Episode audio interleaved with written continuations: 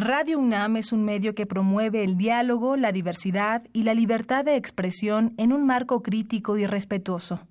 Los comentarios expresados a lo largo de su programación reflejan la opinión de quien los emite, mas no de la radiodifusora.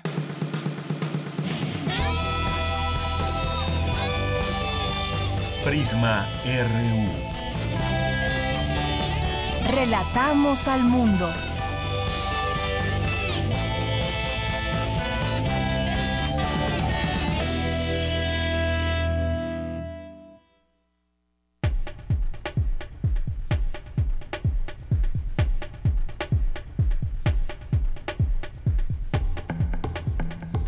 ¿Qué tal? Muy buenas tardes. Gracias por estar con nosotros y acompañarnos aquí en Prisma RU de Radio UNAM en el 96.1 de FM y también, como siempre, mandar saludos a quienes nos escuchen en cualquier parte de México y el mundo a través de www.radio.unam.mx. Gracias por estar con nosotros. De aquí a las 3 estaremos con ustedes presentándoles información. Y bueno, queríamos también, queremos recordar un día como hoy, de hace 50 años, un día como hoy, eh, que fue además eh, miércoles, eh, a las 22 horas con 25 minutos, Radio Universidad dejó de transmitir su programación sin previo aviso. Cinco minutos después, la Secretaría de Gobernación hizo público un boletín de prensa.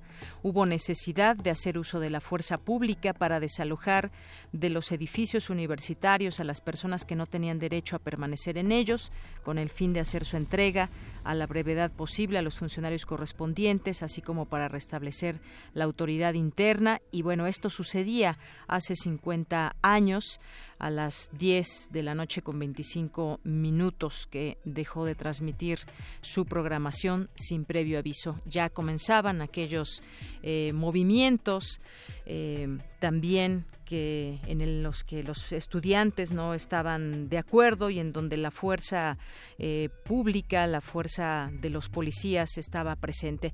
Bien, pues queríamos recordar esta efeméride el día de hoy hace 50 años sucedió esto.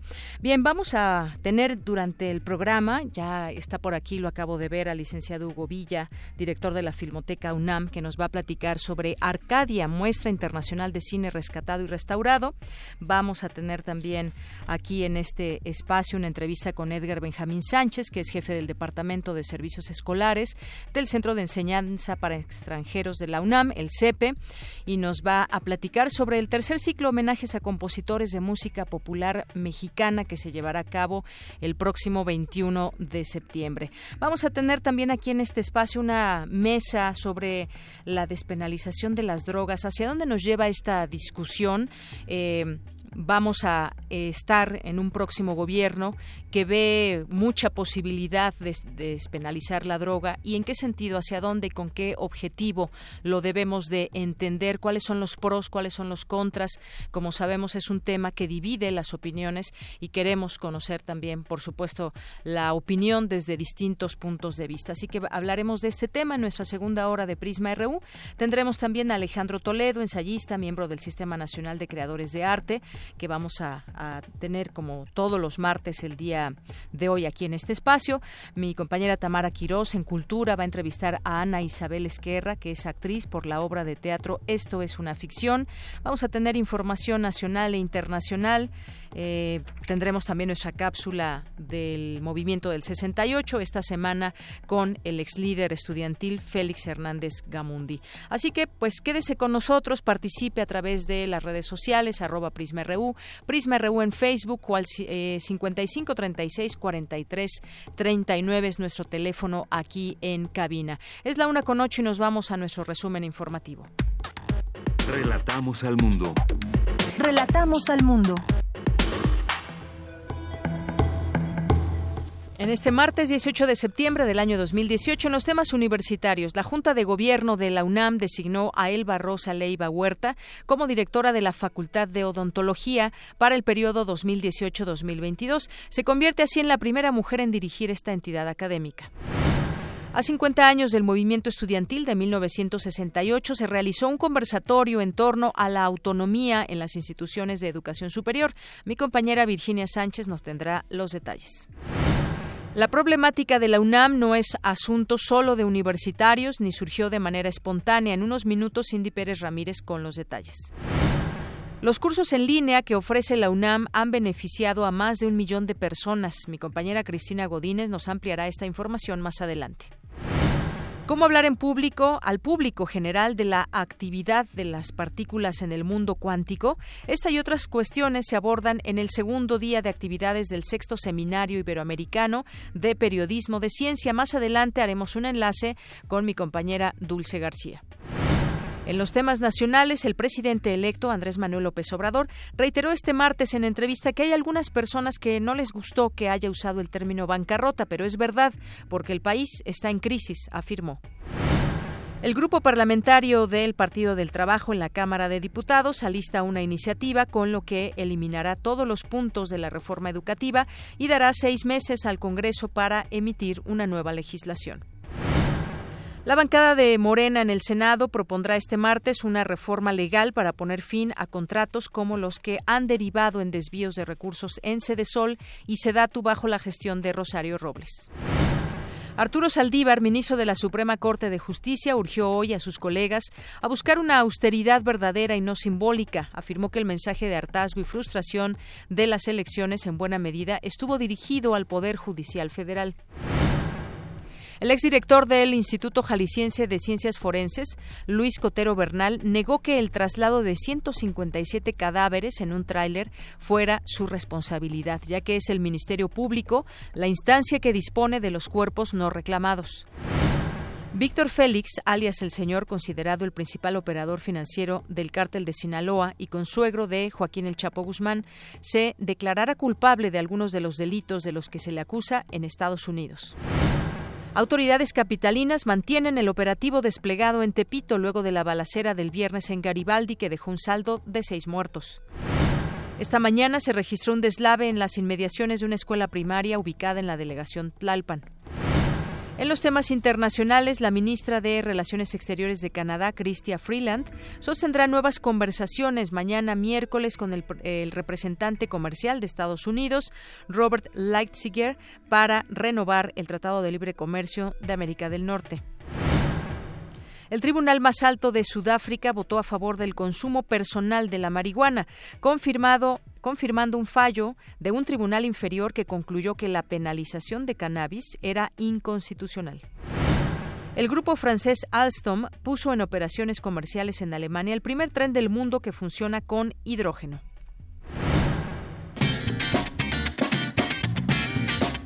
Hoy en la UNAM, ¿qué hacer y a dónde ir?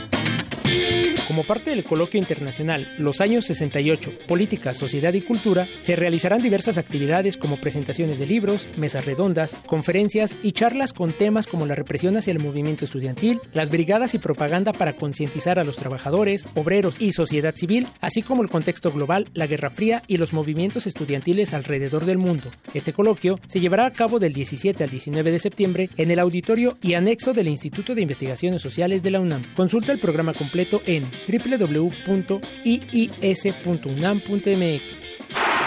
En el marco del centenario del natalicio de Ickman Bergman, la Filmoteca de la UNAM y Cinemex realizarán un ciclo retrospectivo que muestra el trabajo y la influencia de este incomparable guionista, director de teatro y cine sueco, considerado uno de los directores de cine clave de la segunda mitad del siglo XX. No te pierdas hoy la proyección del largometraje La Pasión de Ana, que aborda la historia de Andreas, un hombre divorciado que se retira a vivir a una pequeña isla del Báltico donde conoce a una joven e inestable viuda con quien Andreas inicia una relación, propiciando una serie de enredos que parece no tener fin. La función es hoy a las 17 y 19 horas en el cinematógrafo del Chopo. La entrada general es de 40 pesos. Hoy es martes de danza en la sala Julián Carrillo de Radio Nam. Por ello, te invitamos a disfrutar de la insoportable levedad del ser, basada en la célebre novela de Milán Kundera. Esta coropoética dancística habla sobre la liberación sexual, las relaciones efímeras, la infidelidad y la vida de pareja. La dirección corre a cargo del coreógrafo Omar Armella Romero. Asiste hoy a las 20 horas a la sala Julián Carrillo, ubicada en Adolfo Prieto 133, Colonia del Valle. La entrada es libre.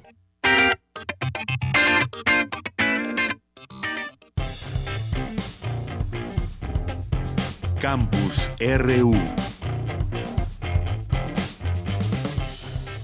Las 13 horas con 13 minutos hoy en nuestro campus universitario. La problemática de la UNAM no es asunto solo de universitarios ni surgió de manera espontánea. Mi compañera Cindy Pérez Ramírez nos tiene esta información. Cindy. ¿Qué tal, Deyanira? Muy buenas tardes a ti y a todo nuestro auditorio de Prisma RU que nos está escuchando este martes. Así lo señaló Hugo Casanova Cardiel, investigador del Instituto de Investigaciones sobre la Universidad y la Educación de la UNAM, durante un espacio de reflexión celebrado en esa entidad académica. Y es que dijo que la historia de la UNAM y los hechos que ahí suceden tienen relación en su contexto nacional. Por tanto, la problemática no concluye solo con el marco institucional. Existen múltiples variables. Vamos a escucharlo.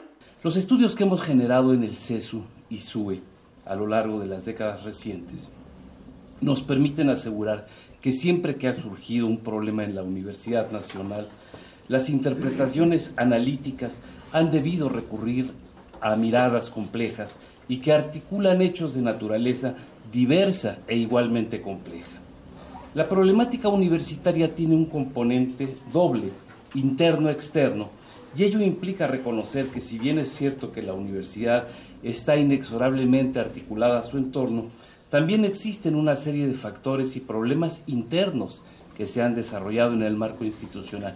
Y quiero decir con esto que buscar la articulación con lo externo no significa eludir las responsabilidades internas de la Universidad Nacional. Deyanira, el doctor en Filosofía y en Ciencias de la Educación, refirió que en un acercamiento preliminar podemos considerar una serie de factores para explicar los hechos recientes en nuestra universidad, que serían la nueva alternancia política, la violencia nacional, los movimientos estudiantiles y los estructurales. Que la llegada de un nuevo grupo político en torno a la figura de López Obrador representa una inminente reconfiguración del poder en México no podría descartarse que la crisis política que viven los partidos desplazados del poder, el PRI, el PAN y el PRD, represente nuevas presiones para la Universidad Nacional en términos de dar cabida a personajes ayer ocupados en los principales asuntos de la nación y hoy simplemente desempleados.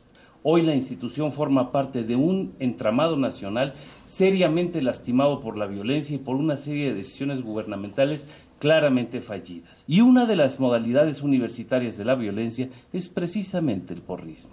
Estudiosos como Hugo Sánchez Gudiño señala que hoy operan más de 50 grupos, tanto en el campus central como en los campi foráneos. Los grupos porriles forman parte de las estructuras más viciadas del poder universitario y han aparecido y desaparecido en función de distintas variables, especialmente en momentos de reivindicaciones estudiantiles. La solución al problema actual se mantiene en vilo, pues la atención a los problemas coyunturales de la institución demandan también de esfuerzos estructurales. Por último, Hugo Casanova Cardiel hizo hincapié de la relevancia de los reclamos estudiantiles y de interés como la democracia, la calidad académica y la infraestructura. Está por saberse si la comunidad universitaria está dispuesta a que la UNAM permanezca cerrada, corriendo el riesgo de entrar en una espiral de crisis la memoria de una universidad cerrada por casi un año campea entre todos nosotros. O si por el contrario la comunidad decide tomar una ruta de autocontención, de vuelta a la estabilidad y de impulso conjunto a una solución de los temas coyunturales y estructurales de la Universidad Nacional. Pues de Yanira, sin duda vamos a estar muy pendientes de lo que esté sucediendo en la universidad y por supuesto también del análisis que se hace en torno a estos acontecimientos. Esta es la información hasta el momento. Muy buenas tardes.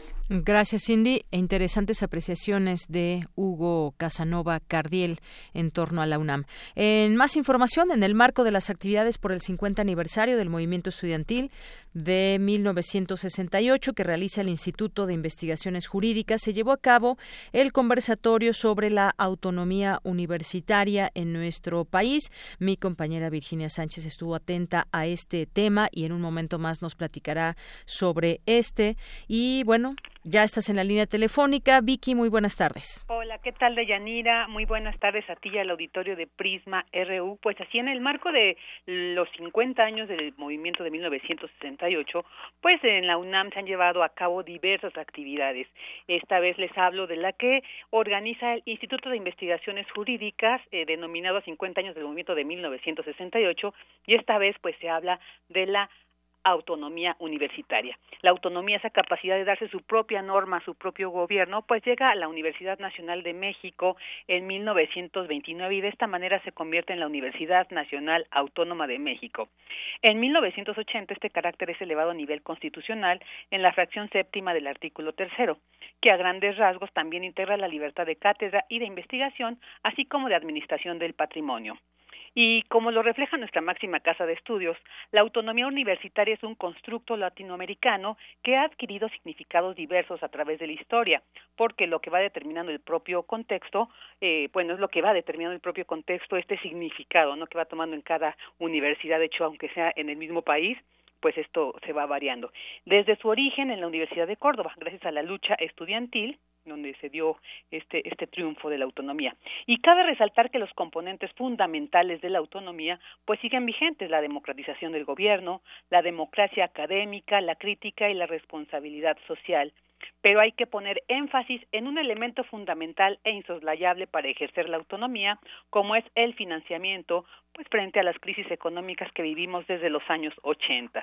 Así lo señaló Edith Cuautle Rodríguez del Instituto de Investigaciones Jurídicas durante el conversatorio en torno de la autonomía en las instituciones de educación superior, que forma parte de las actividades de este instituto, pues como les digo, en el marco de los 50 años del movimiento de 1968. Escuchemos a Edith Cuautle estos componentes, como se pueden dar cuenta, de alguna manera están contenidos en ese artículo tercero constitucional. Sin embargo, y para hacer un recorrido veloz, quisiera mencionar que cada uno de estos puntos han visto concretar el principio de autonomía de la universidad de diferentes maneras, porque el artículo tercero engloba esos principios o esos elementos que constituyen el principio de autonomía de las universidades. Sin embargo, los contextos sociales actualizan cómo debemos entender que se concreta ese principio. Hoy, desde mi punto de vista, un elemento muy importante que no debemos soslayar es el elemento del financiamiento público. No sé si limitación, pero cuando esté el foco rojo en cómo accedemos a los recursos para que las universidades públicas puedan desarrollar esa actividad que les está determinada en el artículo tercero constitucional, empieza a verse limitado que estamos preocupados por cómo tenemos que acceder de manera externa a recursos para cumplir, por ejemplo, con las actividades académicas y de investigación.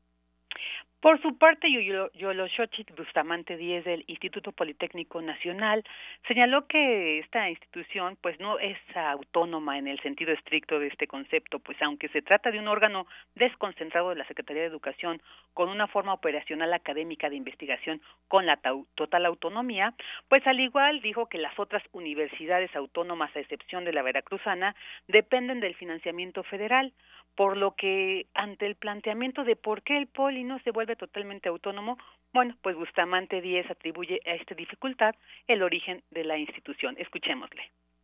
Estos componentes, como se pueden dar cuenta, de alguna manera están contenidos en ese artículo tercero constitucional. Sin embargo, y para hacer un recorrido veloz, quisiera mencionar que cada uno de estos puntos han visto concretar el principio de autonomía de la universidad de diferentes maneras, porque el artículo tercero engloba esos principios o esos elementos que constituyen el principio de autonomía de las universidades. Sin embargo, los contextos sociales actualizan cómo debemos entender que se concreta ese principio. Hoy, desde mi punto de vista, un elemento muy importante que no debemos soslayar es el elemento del financiamiento público. No sé si limitación, pero cuando esté el foco rojo en cómo accedemos a los recursos para que las universidades públicas puedan desarrollar esa actividad que les está determinada en el artículo tercero constitucional, empieza a verse limitado porque estamos preocupados por cómo tenemos que acceder de manera externa a recursos para cumplir, por ejemplo, con las actividades académicas y de investigación. Bueno, ahí escuchamos nuevamente a Edith Cuautle y no a Yoloxotil Bustamante, pero bueno, ella hablaba justamente que eh, el origen del Politécnico, pues es porque este sentido nacionalista de que se trata del brazo técnico del Estado, ¿no? Como el lema de la institución lo indica. Y bueno, en este conversatorio moderado por Francisco José Paolibolio del Instituto, este sede que organizó este conversatorio, también participaron Javier García Diego del Colegio de México y José Armando Estrada Parra de la Escuela Normal Superior. Pues este es el reporte de Yanira. Muy buenas tardes. Gracias, Vicky. Muy buenas tardes por la información. Gracias. Hasta luego. Hasta. Relatamos al mundo. Relatamos al mundo. Continuamos una de la tarde con 23 minutos, como les anunciaba al principio de la emisión. Ya está aquí con nosotros el licenciado Hugo Villa, que es director de la Filmoteca de la UNAM. ¿Cómo estás, Hugo? Bienvenido. Muy bien, muchísimas gracias. Muy contento de estar aquí en Radio UNAM. Bien, nosotros también, y además vamos a platicar eh, sobre Arcadia, esta muestra internacional de cine rescatado y restaurado. Ya tengo aquí en mis manos parte de las actividades de las que forman parte de Arcadia. Platícanos, por favor, sobre este evento importante. Eh, empezando el martes 25 de septiembre y terminando el domingo 30 de septiembre, vamos a lanzar Arcadia, nuestra muestra internacional de cine rescatado y restaurado. Es la primera ocasión en la que la lanzamos y eh, justo por lo importante de la fecha y, y el movimiento estudiantil del 68, eh, nos preocupamos porque el eje temático tuviera que ver con el 68, nuestro 68 cómo se percibía en el resto del mundo y eh, el 68 de algunos otros lugares del mundo que de repente no conocimos y que no con los que no estuvimos tan cerca en esa época. Así es. Y bueno, son distintas actividades, traen este tema que es muy importante, porque fíjate que, no sé si coincidas, estamos reflexionando desde distintas aristas, este movimiento del 68, la perspectiva joven también es muy importante, y cómo, cómo es que lo vemos a 50 años y qué, qué pasaba, como bien dices, en el mundo al respecto de este movimiento. Cuéntanos un poco de las actividades, invítanos, por, por ejemplo, aquí tengo algunas de esas actividades que nos dices, hay presentación del libro, hay eh, una función especial de El Grito. Cuéntanos e invítanos a todo el auditorio. Bueno, primero arrancamos eh, con una función especial del Grito el día 25 a las eh, 19 horas en la sala Miguel Covarrubias, allá en el Centro Cultural Universitario.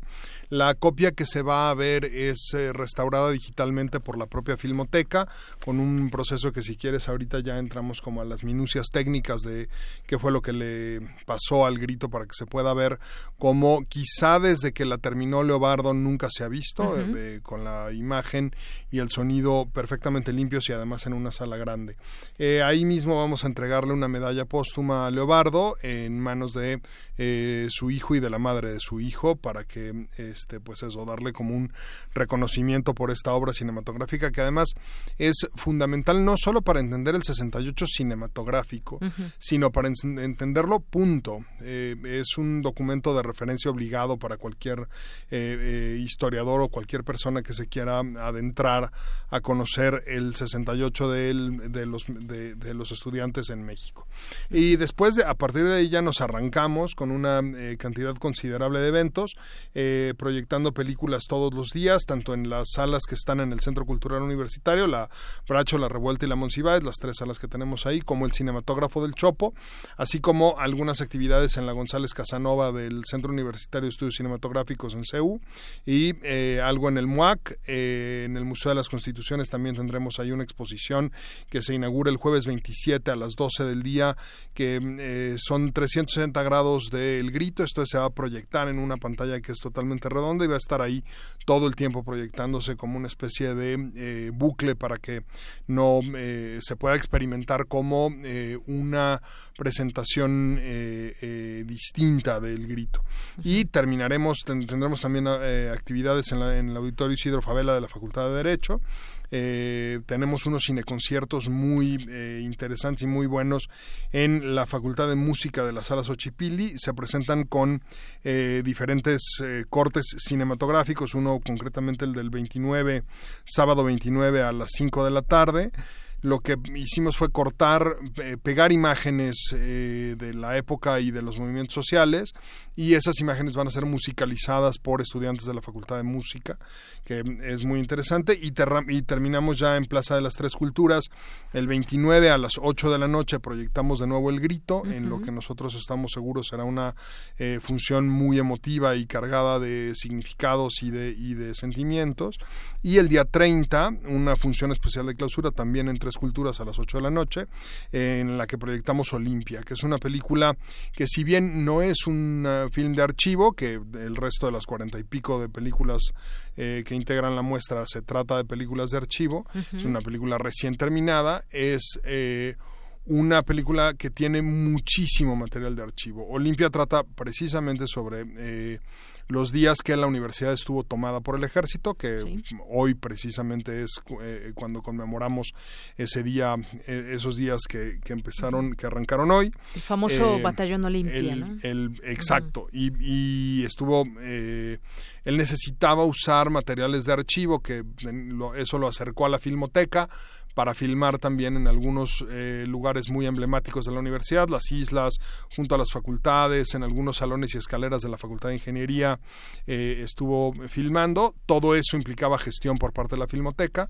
Se le dio también por parte de TV UNAM una cantidad de eh, dinero de coproducción y lo más emocionante es que como buen director él quería hacer sus imágenes eh, eh, pues a su modo y a su y a su de acuerdo a su propuesta estética y entonces necesitaba retrabajarlas. Y para retrabajarlas se pudo hacer una gestión muy cuidadosa con la Facultad de Artes y Diseño para que fueran alumnos que están en los cursos regulares en su proceso de titulación los que hicieran esa esa intervención que es eh, rotoscopiar imágenes específicamente además del grito precisamente. Así es bueno, pues eh, todos estos materiales revisten cada vez también eh, un gran valor, eh, porque justamente también estos fines principales de la Filmoteca de la UNAM es rescatar, preservar y restaurar, restaurar todo este acervo fílmico. Ahí tiene ya un, un, gran, un gran valor. también quiero decirle a todo nuestro auditorio que estas actividades son de entrada libre, que hay algunos espacios que son de cupo limitado, que por favor también tomen en cuenta esto. Y todo este programa que nos estás platicando, Hugo, lo pueden encontrar en www.arcadia.unam.mx. Y bueno, pues han invadido también estos espacios públicos, que es una muy buena noticia. Así es, eh, un poco la experiencia, el, lo que completa la tarea de restauración de una película en realidad es cuando la ve el público, en una sala eh, o en un espacio en el que se convive con otro público. La eh, y eso es parte de la tarea de un archivo fílmico tan importante como la Filmoteca. Eh, no nos eh, molesta que uno pueda ver las películas en sus dispositivos o en la compu o verlas ahora ya en plataformas que te las ponen directo a casa. Algo de este cine estará disponible ahí, pero sí la experiencia restaurada por completo es cuando se ven en una sala en la que tenemos que además hacer comunidad porque desde que te tengas que acercar a la taquilla, hablar con la persona que te vende el boleto, eh, que te lo corten a la entrada, eso ya es formar comunidad, eso ya significa una etiqueta, una serie de reglas de etiqueta social que a la que todos nos tenemos que ir eh, eh, adecuando, que precisamente va creando como tejido social. Y además nosotros le hemos puesto eh, pláticas alrededor de todo esto, no podía ser de otra manera siendo la universidad, ya sea introductorias a las películas para que nos inviten un poco a entender el contexto en el que fueron filmadas, o pláticas y, y mesas redondas de conclusión para un poco tratar de sacarles el significado que tuvieron en su momento. Es muy importante esa parte para nosotros. Así es. Estamos hablando ahora de este evento en especial, de esta muestra internacional de cine rescatado y restaurado, Arcadia, pero hay una cantidad de materiales en general que pues tiene a su cargo la Filmoteca UNAM y que también es interesante conocer, más allá de este evento que tiene algunas fechas en las que se llevará a cabo, pero es una labor también muy grande y extraordinaria que lleva a cabo todos los días la Filmoteca. Claro, son eh, tenemos depositados poquito más de 450 mil latas de película, 450 mil rollos de película. Eh, para que se den una idea, quienes no sepan de esto, una película eh, de largometraje de las que se veían en el cine constaba de unos cinco rollos, de, entre cinco y diez rollos, dependiendo si los cortabas en dos mil o en mil pies. Eh, eso significa pues que tenemos una cantidad inmensa de títulos cinematográficos y de pronto de materiales sueltos.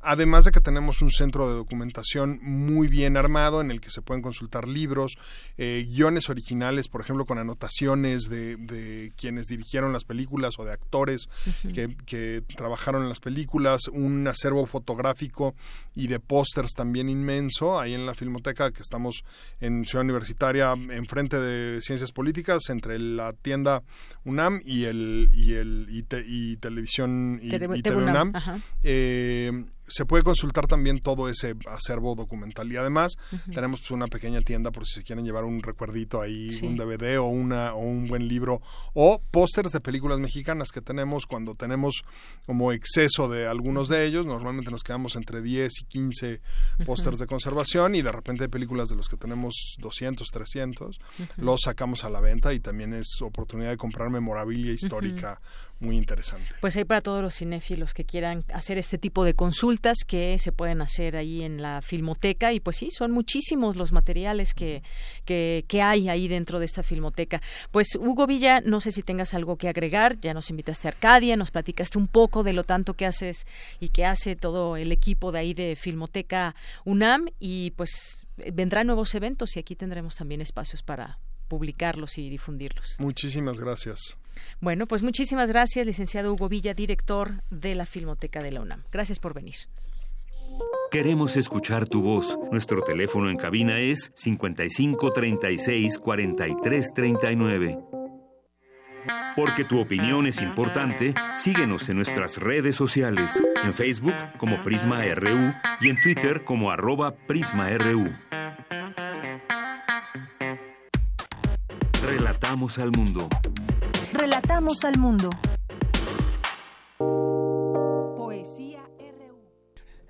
No, antes de la poesía ya nos estamos adelantando y vamos ahora con Dulce García. ¿Cómo hablar al público general de la actividad de las partículas en el mundo cuántico? Esta y otras cuestiones se abordan en el segundo día de actividades del sexto seminario iberoamericano de periodismo de ciencia, tecnología e innovación. Pues otro día más de este evento. Dulce, cuéntanos. Muy buenas tardes. Así es, Deyanira. Muy buenas tardes a ti y al público de Radio UNAM. Pues muy interesantes todas las actividades que se han realizado en este segundo día del Seminario Iberoamericano de Periodismo de Ciencia, Tecnología e Innovación que se lleva a cabo en el Complejo Cultural Universitario de la Benemérita Universidad Autónoma de Puebla.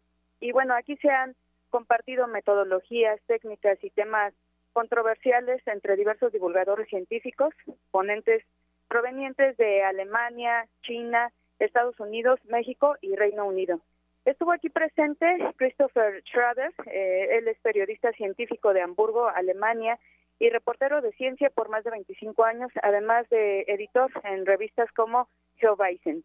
Eh, pues él dijo, habló sobre el periodismo científico como pues una manera de causar impacto en el público, pero a través de llegar a tres partes del cerebro que no nada más abarquen la racional. ¿Qué te parece si lo escuchamos? Adelante.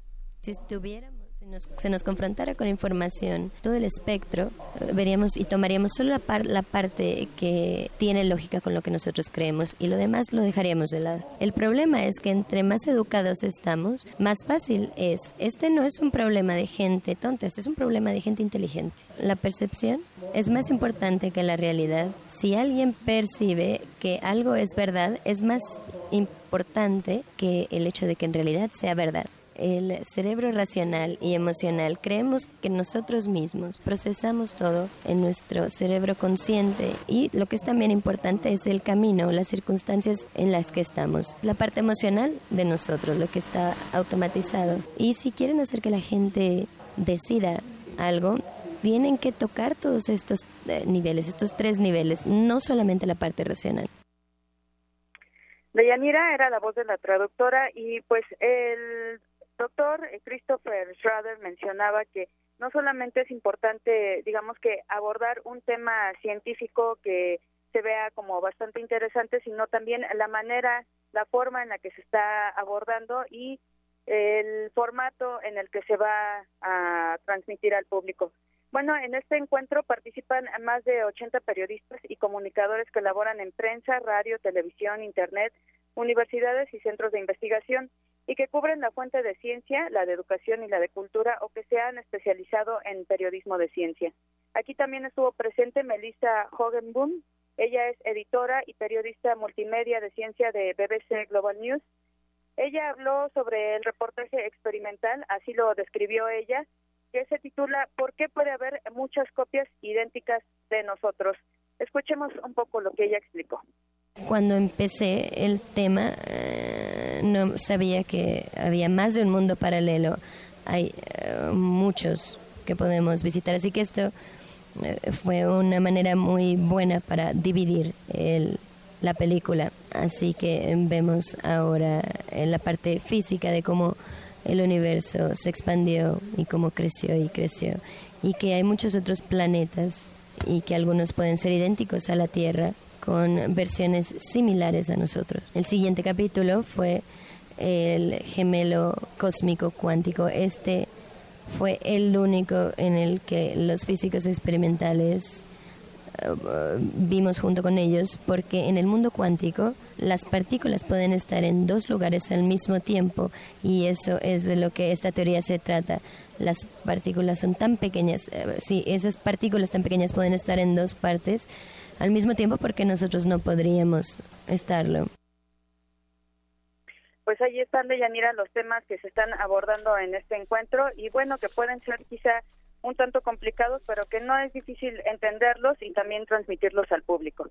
Deyanira, y pues mañana estaremos aquí participando en una mesa de debate titulada Viabilidad del periodismo de ciencia como fuente única de ingresos del periodista. Eh, esta mesa, en esta mesa colaboran diversos medios de aquí de México y estaremos aquí representando a Radio UNAM. Muy bien, eh, pues muchas gracias, Dulce García. Ya nos platicarás eh, sobre esta mesa, qué es lo que dicen ahí los colegas sobre esta actividad del periodismo de ciencia como fuente única de ingresos, que debiera ser suficiente porque hay mucho que informar, mucho que decir y descubrir desde la ciencia y que puede ser promovido y difundido desde el periodismo. Pero ya, ya tendremos oportunidad de escucharte eh, a través de ti lo que pasa en esa, en esa mesa. Claro que sí, Deyanira, con mucho gusto. Muchas, pues muchas gracias. a ustedes y buenas tardes. Hasta luego, Dulce. Muy buenas tardes. Queremos escuchar tu voz. Nuestro teléfono en cabina es 55 36 43 39. Porque tu opinión es importante, síguenos en nuestras redes sociales, en Facebook como Prisma RU y en Twitter como arroba PrismaRU. Una de la tarde con 40 minutos y tenemos más eh, actividades dentro de nuestra universidad. Vamos a platicar con Edgar Benjamín Sánchez, el ex jefe del Departamento de Servicios Escolares del Centro de Enseñanza para Extranjeros de la UNAM, el CEPE. ¿Qué tal, Edgar? ¿Cómo estás? Muy buenas tardes. Yanira, buenas tardes. Gusto en saludarte y a ti y a tu amable público. Pues el gusto también es de nosotros de saludarte. Pues platícanos sobre este tercer ciclo de homenajes a compositores de música popular mexicana.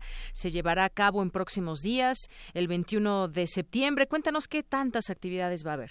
Mira, este, qué bueno que nos das la oportunidad de podernos expresar ante tu público.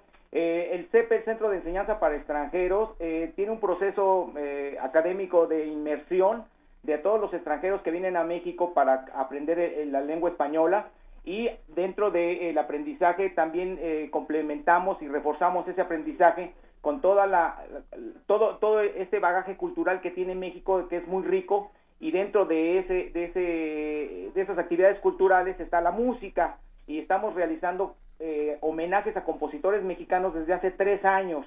Empezamos en el en el año 2012 2016 con el homenaje al compositor Tomás Méndez a José Alfredo Jiménez a Chava Flores a Víctor Cordero a Juan Sáizar etcétera hemos venido realizando 12 homenajes y este viernes es el, próximo homenaje que se va a, realizar aquí en el CEPE. Muy bien, entonces, y en esta ocasión el compositor homenajeado es Benjamín Sánchez Mota, y bueno, estas actividades que nos dices llevan desde 2016 y que también sírvase de un punto, un punto para, para que los estudiantes del CEPE y en general toda la comunidad universitaria se dé cita y pueda ser también un, punto de convivencia, Edgar. Sí, por supuesto, están invitados todos los, los universitarios y público en general que oye tu, tu, tu amable programa. Es, el próximo viernes 21 de septiembre a la una de la tarde en el auditorio José Vasconcelos. Nosotros estamos ubicados para mayor precisión junto a la Facultad de Psicología y también tenemos una colindancia con la Facultad de Filosofía y Letras, pero nuestro acceso principal está sobre Avenida Universidad 3002. Muy bien. Oye, una de la tarde.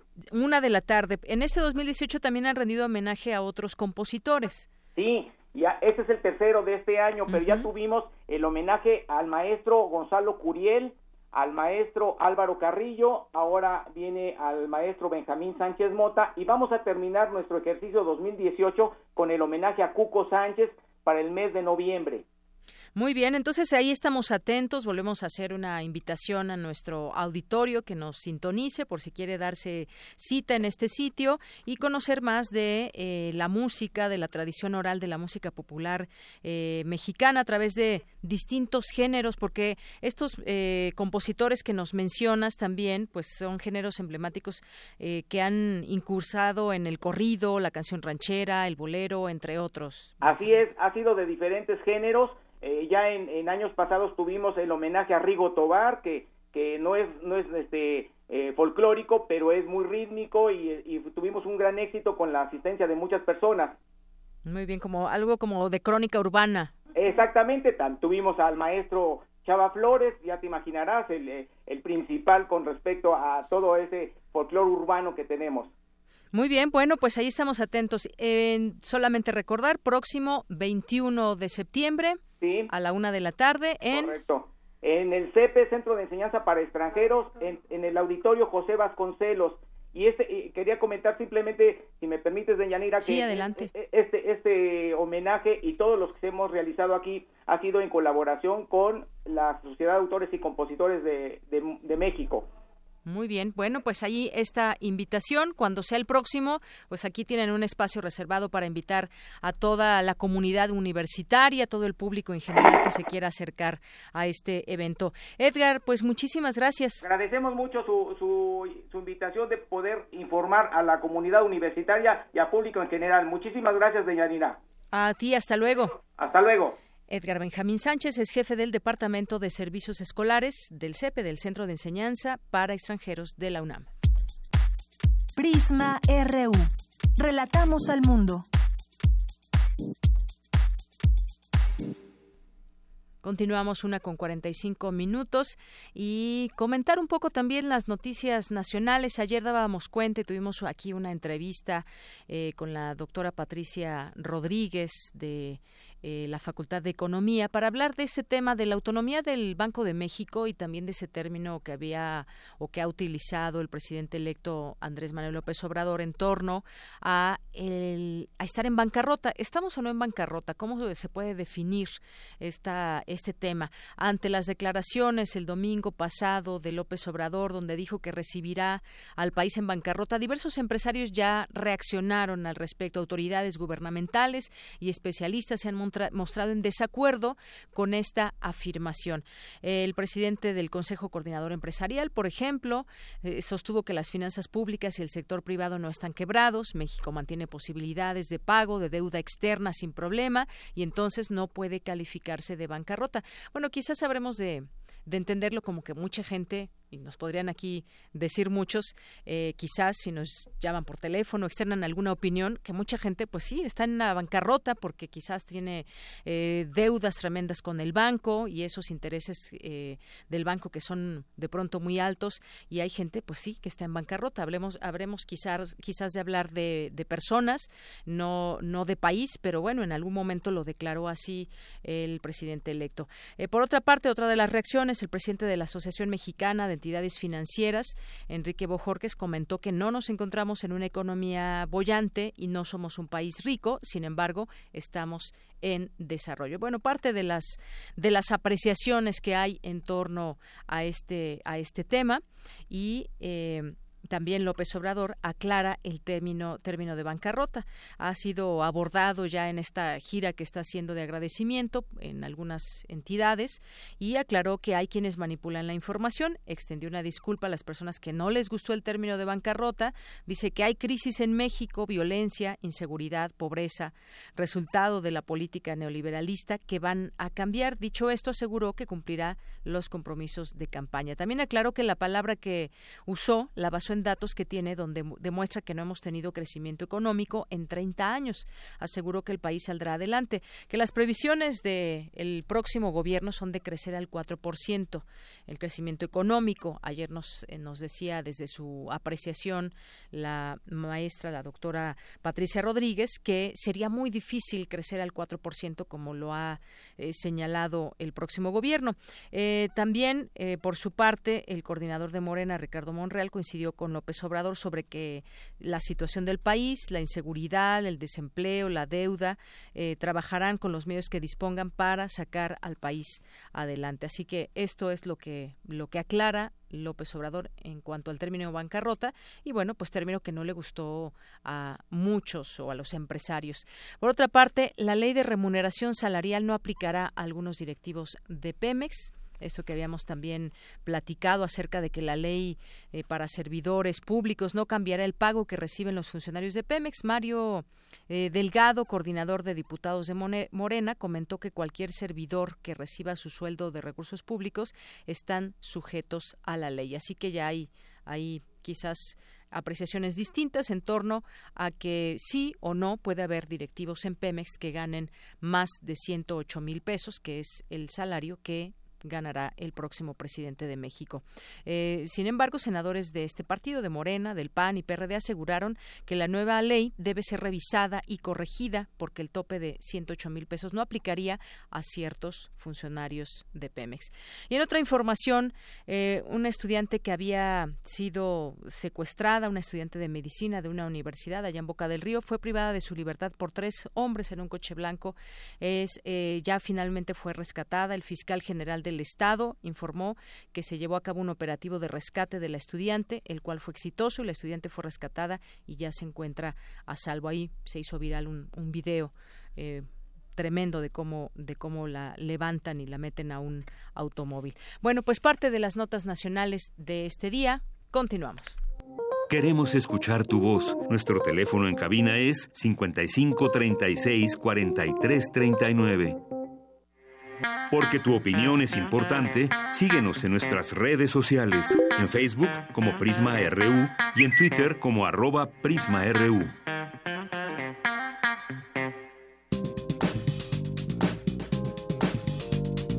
Cultura RU.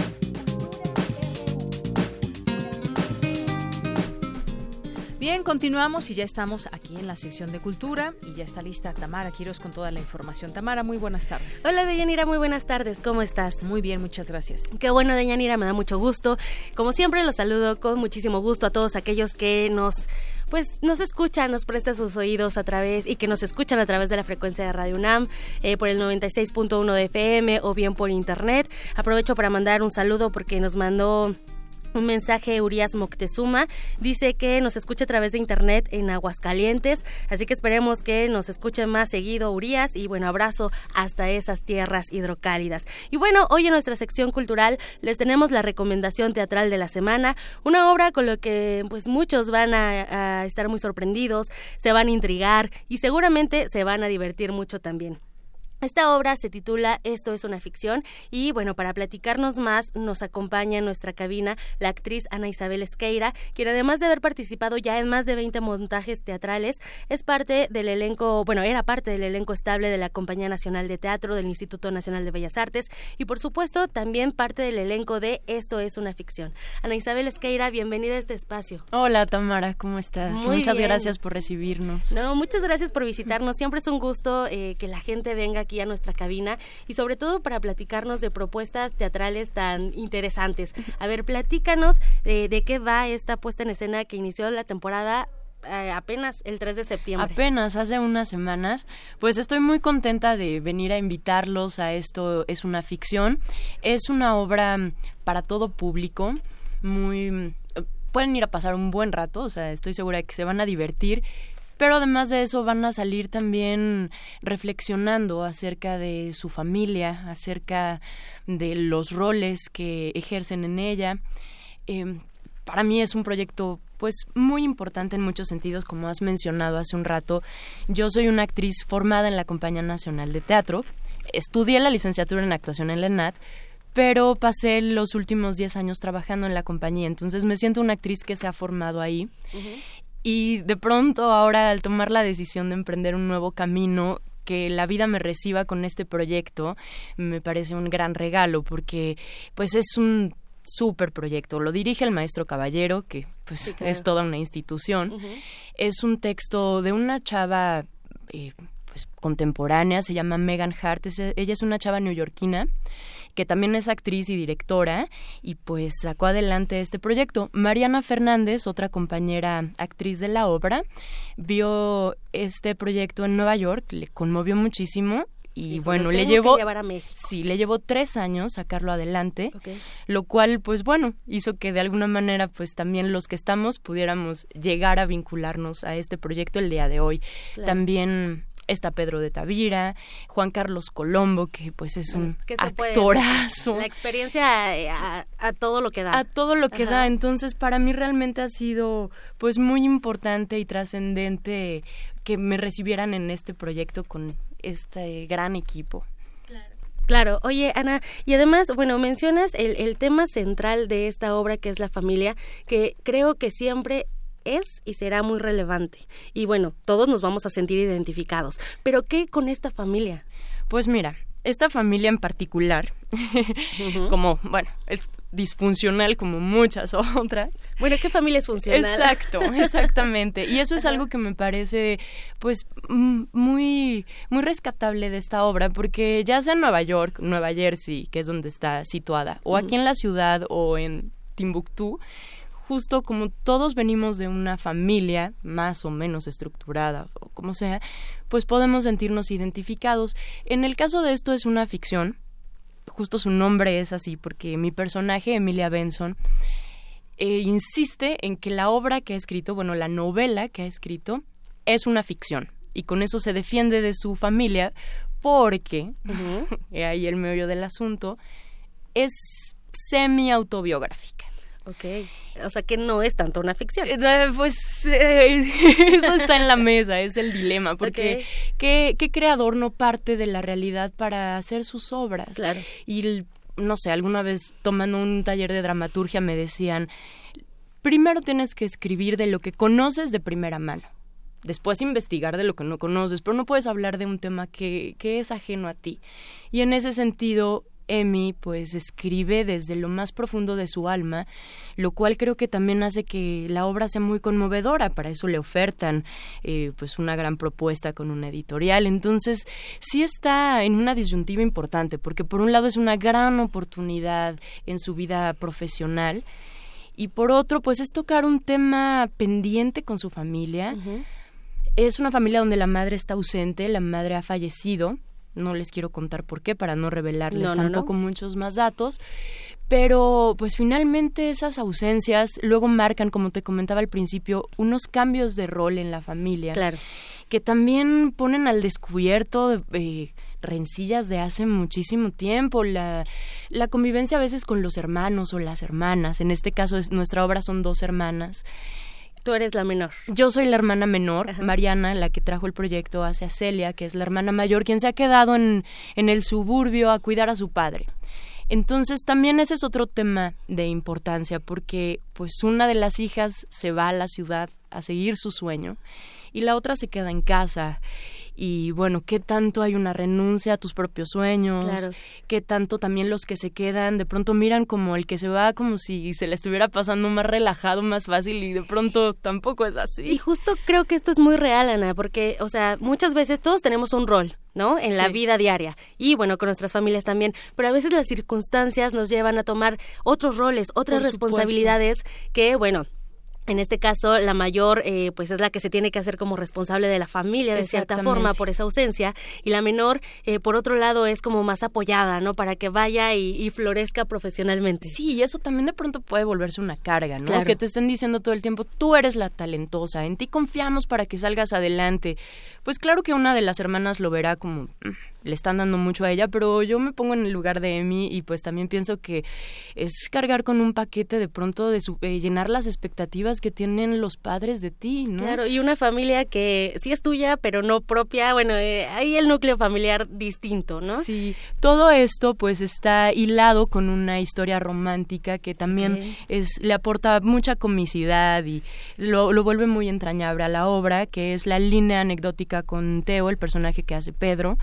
Y pues también me parece muy interesante cómo estas hermanas con la figura paterna que tienen, cómo es que se vinculan con los hombres y en sus relaciones. Entonces es otro tema puesto ahí que que, todo surge en el seno familiar. Sí, finalmente sí. Muy bien, entonces problemas familiares bien servidos con un excelente maridaje también musical y romántico y también divertido. Claro Eso es lo que vamos a ver en el Teatro Milán porque ahí es donde se están presentando. Nos estamos presentando los lunes y martes en el Teatro Milán, esto es en Lucerna 64 en la colonia Juárez y me gustaría regalarles unos pases dobles a nuestros radioescuchas. me gustaría darles tres pases dobles Muy bien. a quienes se comuniquen aquí a la estación diciendo que quieren ir a ver Esto es una ficción para la función de hoy a las 8.45. 8.45 se están presentando todos los lunes, los martes 8.45 hasta el 27 de noviembre. Por lo pronto sí. Sí, este. es una corta temporada, pero bueno, hay que aprovechar. Y bueno, estos pases, estos tres pases se van a ir al 55, 36, 43, 39.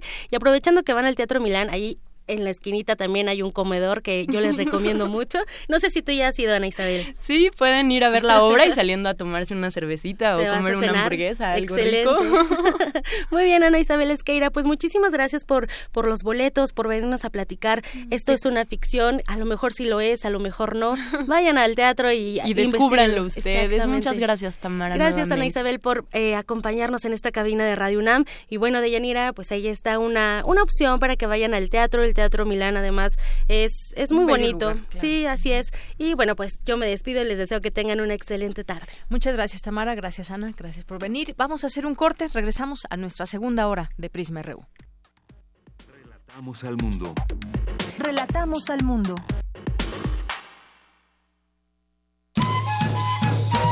Por segundo año consecutivo, algunas de las mejores casas editoriales se dan cita dentro de nuestra universidad para celebrarla. Feria Internacional del Libro Universitario Filuni 2018. Talleres de edición wiki edición científica y textualidades lectoras, conferencias magistrales y otras actividades culturales alrededor de la invitada de honor de este año, la Universidad Nacional de Colombia. Del 25 al 30 de septiembre en el Centro de Exposiciones y Congresos de la UNAM. Consulta la programación en www.filuni.unam.mx. Filuni 2018 tu próxima cita con el conocimiento. Invita la Dirección General de Publicaciones y Fomento Editorial de la UNAM. Soy Marta Aura y quiero invitarlos a que vengan al teatro una obra conmemorantes de Emilio Carballido. A los 50 años de la masacre de Tlatelolco. Conmemorantes obra de Emilio Carballido bajo la dirección de Emilio Méndez. Sala Miguel Covarrubias del Centro Cultural Universitario. Funciones 27, 28 y 29 de septiembre a las 19 horas. La entrada es libre. Cupo limitado. Invita la Facultad de Filosofía y Letras y Cultura UNAM. Este es un momento de alegría para todos, porque iniciaremos un cambio verdadero por la vía pacífica. Es un momento histórico para el pueblo de México. Los gobernantes electos de Morena estarán a la altura y serán ejemplo de honestidad, austeridad y eficiencia. Los legisladores y funcionarios estarán al servicio de la nación. Morena gobernará para todos. Gracias por tu voto. Juntos haremos historia. Morena, la esperanza de México. El laboratorio Arte Alameda exhibe la muestra Los pies en el agua y la mirada en las estrellas, Esperando el relámpago, integrada por 10 piezas pictóricas, escultóricas, mecánicas, fotográficas, sonoras y fílmicas, que son el resultado de la convocatoria del programa Arte, Ciencia y Tecnología, convocado por la Secretaría de Cultura, el CENART, el INBA y la UNAM, para vincular el arte y la tecnología. Los pies en el agua y la mirada en las estrellas, Esperando el relámpago, se puede visitar en el laboratorio Arte Alameda.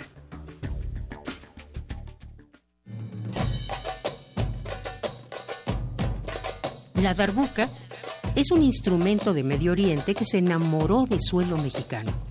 Echó raíces y de la tierra brotó un volcán. Un monte que arroja música sin fronteras. Conoce a Darbucatepetl. Percusión y experimentación. Viernes 21 de septiembre a las 21 horas en la sala Julián Carrillo. Entrada libre. Sé parte de Intersecciones, el punto de encuentro entre varias coordenadas musicales. Radio UNAM, experiencia sonora.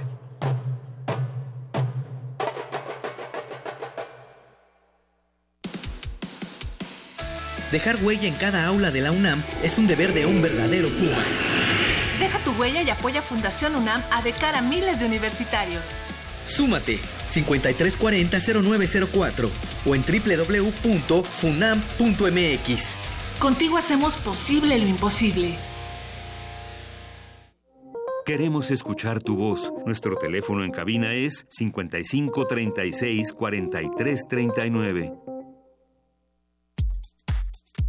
Tu opinión es muy importante. Escríbenos al correo electrónico prisma.radiounam@gmail.com.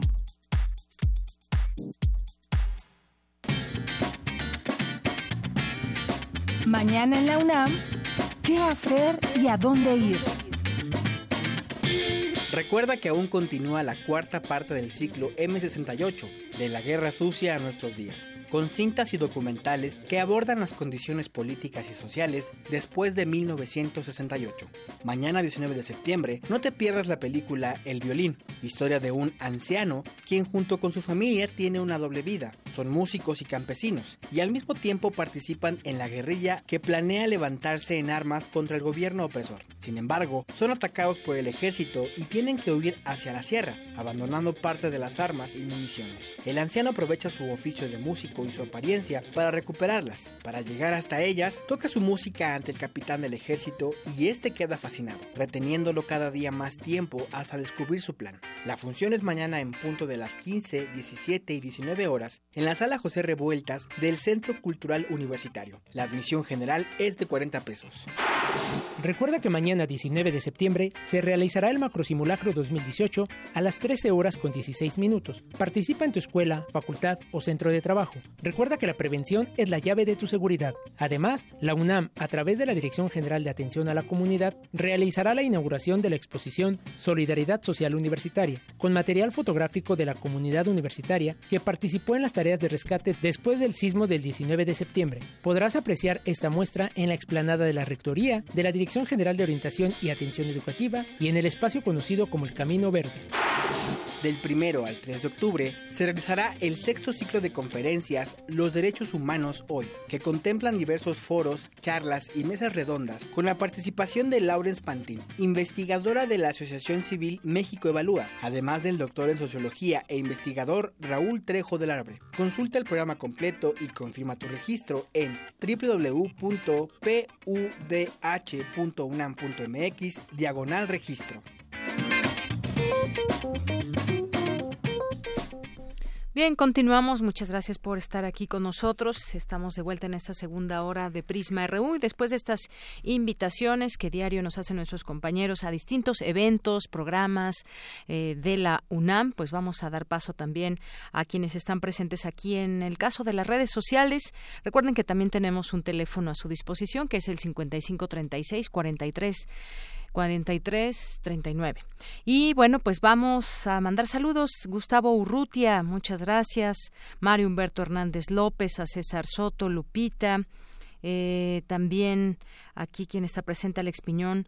Giro Pentachi nos dice la política macroeconómica no refleja la realidad de la mayoría de la gente, sueldos bajos, 50 millones de pobres, violencia, etcétera. Los empresarios no son el total del país. Existimos varias voces con el mismo derecho a un desarrollo como el que ellos y sus familias gozan. Gracias por tu comentario, Giro Pentachi.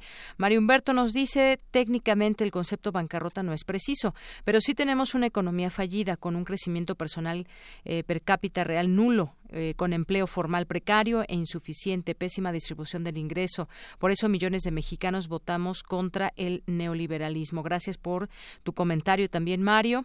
Eh, Gerardo Sota, eh, Sosa, perdón, Filmoteca UNAM, que hace rato entrevistamos a su director Hugo Villa, Fabiola Teanori Loreto, Ana María Reyes, editorial Enequén, Ros Sotomayor, también muchas gracias. ¿Quién más nos escribe por aquí? Alejandro Toledo, que en un momentito estará con nosotros en esta segunda hora de Prisma RU. Como siempre, mandar saludos al defensor de las audiencias de radio y TV UNAM y aconsejarles también que sigan, lo sigan en su cuenta, en su cuenta de Twitter, que es Defensor UNAM. Eh, también mandamos eh, saludos a Armando Hernández, a Iván Conca, que también nos aquí nos hace comentarios. Gracias, Andrea González. Saludos desde mi sexto día de incapacidad. Muchos saludos, Andrea González. No sabemos qué tienes, pero que te recuperes muy pronto. Eh, Mario Humberto, escuchándonos a través de Tunín. Muchísimas gracias. A nuestros amigos de UNAM Global, también muchos saludos. Mario Iván García, que nos dice que es la mejor alternativa noticiosa. Muchas gracias. Jaime Muñoz Vargas, editorial Enequén el Sarco y Quetecuani nos dice, y si en vez de literatura el buen Toledo Bloom nos habla de la pelea del sábado, bueno, pues ya si hay algún comentario que nos quiera hacer, aquí está en toda libertad y de hacerlo. Eh, también muchos saludos a quién más nos escribe por aquí a José Luis Sánchez, que nos dice ya no saben si reír o llorar entre las descalificaciones de declaraciones de AMLO, que si chivo expiatorio, víctimas de narcotráfico, etcétera. Muchas gracias, José Luis, José Luis Sánchez, y aquí nos envía una, una caricatura. Eh, José Luis León también muchos saludos. Hoy Alejandro Toledo, que también ya nos suiteó, nos va a platicar hoy en a la orilla de la tarde. Hace 100 años, el 21 de septiembre de 1918, nació en Zapotlán el grande, hoy ciudad Guzmán, Jalisco, Juan José Arreola, autor de Confabulario, Varia Invención, y la feria, entre otros títulos. Ese va a ser el tema. Eh, Ciesas Occidente también, Libros UNAM, eh, Katiuska Flores también, y a todas las personas que aquí se hacen presentes. Galán de Barrio también, muy buenas tardes. Y vamos a continuar con esta cápsula del 68. En esta ocasión, Félix Hernández Gamundi, que fue un líder en aquel entonces, nos platica más de su propia experiencia. Adelante. Radio UNAM presenta Recuentos en voz de los actuantes. Félix Hernández Gamundi.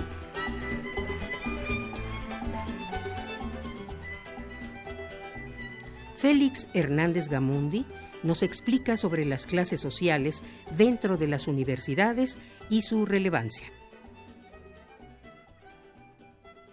Bueno, la, la Universidad Nacional obviamente eh, representaba una extracción de clase donde principalmente, de clase social, donde principalmente era la clase media eh, y en el Politécnico desde su origen una, una, una, institución que albergaba principalmente a hijos de obreros, de campesinos, hijos de militares y, demás, y eh, una clase media eh, media, como dijera este, Chava Flores, una clase media, media, medio amolada.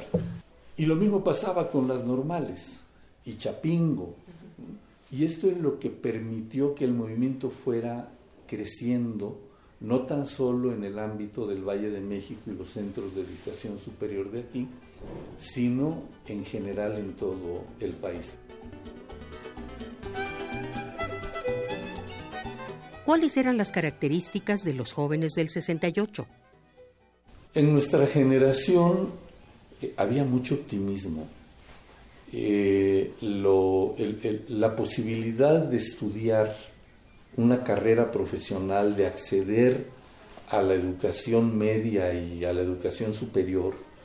Eh, o sea, quiero insistir mucho en la idea de lo mismo acceder a la educación media que a la media superior o a la educación superior era eh, significaba la posibilidad de verdaderamente acceder a, nuevos, eh, nuevos niveles y nuevas condiciones de vida en, más de un sentido. La inconformidad es porque vivíamos un clima político opresivo, y especialmente las mujeres. La relación entre estudiante y maestro, pues era una relación de sumisión. O sea, era exigida una relación de sumisión. No quiere decir que se diera, pero era exigida. Entonces, eh, el profesor era una autoridad indiscutida, indiscutible en el aula, una autoridad más allá de cualquier otra cosa. De suerte que el, autoritarismo que, vivía mi generación ciertamente estaba en las calles, pero estaba en la familia también. Y estaba principalmente para las mujeres. Bájate esa falda, no te pongas pantalón, pares tal, este, a, los varones, córtate ese pelo, pareces mujer, este, a, las mujeres, ponte una falda, quítate ese pantalón, pareces hombre, eh, eh, cosas así, Y quizá eran las más leves, de ahí para adelante, Pero en la relación con el gobierno, con el Estado, era peor el nivel de autoritarismo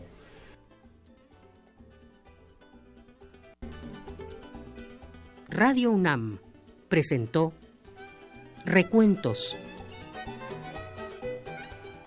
Ellos y los de ahora siguen cambiando el rumbo de la historia. Relatamos al mundo. Relatamos al mundo.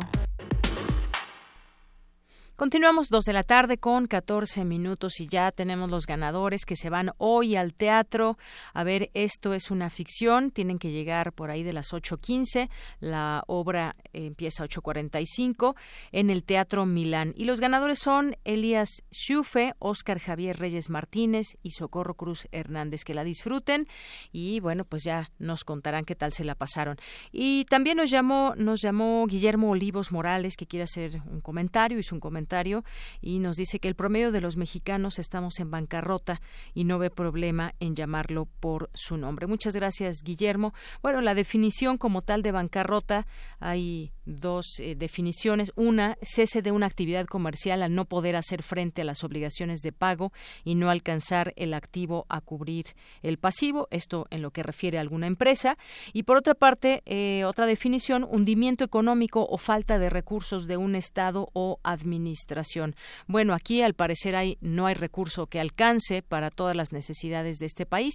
Así que entre lo que se han robado muchos servidores públicos y entre lo que debe llegar eficientar todo este manejo de dinero, pues ahí se van perdiendo muchas muchas cosas y entonces, bueno, pues vamos a ver en esta administración de entrada nos dijeron bancarrota, luego que pues debe haber un crecimiento del 4%. ¿Cómo se va a lograr con esta situación que tenemos actual? Algunos la llaman de crisis o no. Y yo decía, bueno, quizás a nivel país, pues ahí están los economistas que nos pueden decir eh, apreciaciones en torno a este, a este concepto, si estamos o no en bancarrota o si estamos en crisis, pero sobre todo también la gente que pues nos diga cómo, cómo se siente en los temas económicos, en su vida cotidiana, en su trabajo eh, cotidiano también, se sienten que están en bancarrota, en crisis, o sienten que hay bonanza económica. Bueno, seguramente como pues como en cualquier lugar hay quienes a quienes se sienten en la bonanza económica,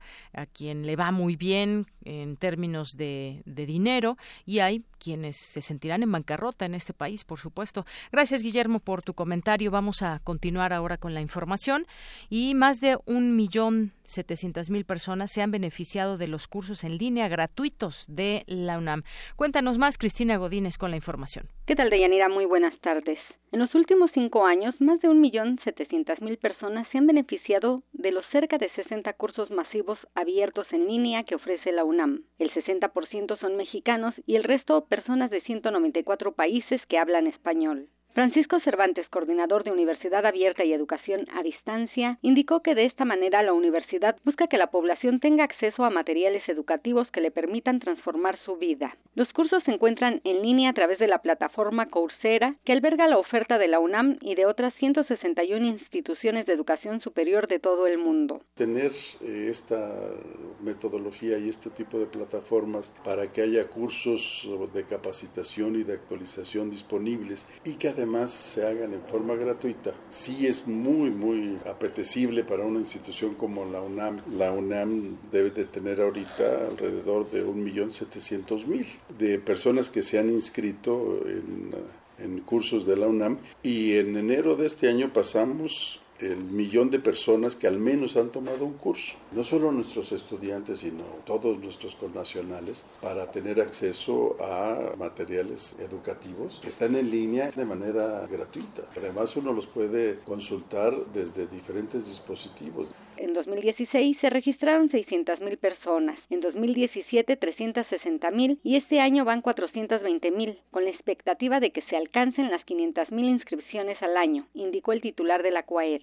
La oferta de los cursos es variada, ya que hay finanzas personales, cómo construir tu vivienda, contabilidad para no contadores y otros como álgebra básica, robótica, cómo hacer una tesis o introducción a data science. Los cursos utilizan herramientas de la televisión educativa. Un experto expone un tema en un video corto que se acompaña de materiales y actividades en línea para alcanzar un objetivo específico de aprendizaje. Además, hay evaluación entre pares. Todos los contenidos son gratuitos, pero si alguien requiere un diploma, hay un costo de entre 29 y 80 dólares, dependiendo del curso. Por último, Francisco Cervantes expresa que estos cursos son parte de la oferta que la Universidad Nacional genera con el objetivo de que el conocimiento esté disponible disponible para un mayor número de personas. De Yanira, este es mi reporte. Buenas tardes. Gracias, Cristina. Muy buenas tardes. Y continúan las mesas de análisis en torno al movimiento del 68. Cindy Pérez Ramírez nos amplía la información. Cindy. Con mucho gusto a ti y al auditorio de Prisma RU en el marco del coloquio internacional Los años 68, Política, Sociedad y Cultura se llevó a cabo en el Instituto de Investigaciones Sociales de la UNAM, la mesa Los movimientos guerrilleros, en donde Illich Escamilla, del Centro de Estudios Latinoamericanos de la UNAM, señaló que el movimiento del 68 fue antisistema, al menos para un régimen autoritario. De esos sucesos nacieron tres organizaciones armadas, que era el FUS, el Comando Armado del Pueblo y las Fuerzas de Liberación Nacional. El 68 como una etapa prerevolucionaria. Carlos Montemayor, destaca, eh, destacado estudioso del tema, hizo aportaciones valiosas para el debate en torno a la guerrilla en México. Una de sus últimas hipótesis fue la de la motivación de la guerrilla urbana y rural. Dicho postulado menciona que la motivación de la guerrilla urbana es una radicalización intelectual, mientras que la guerrilla rural es una necesidad contextual.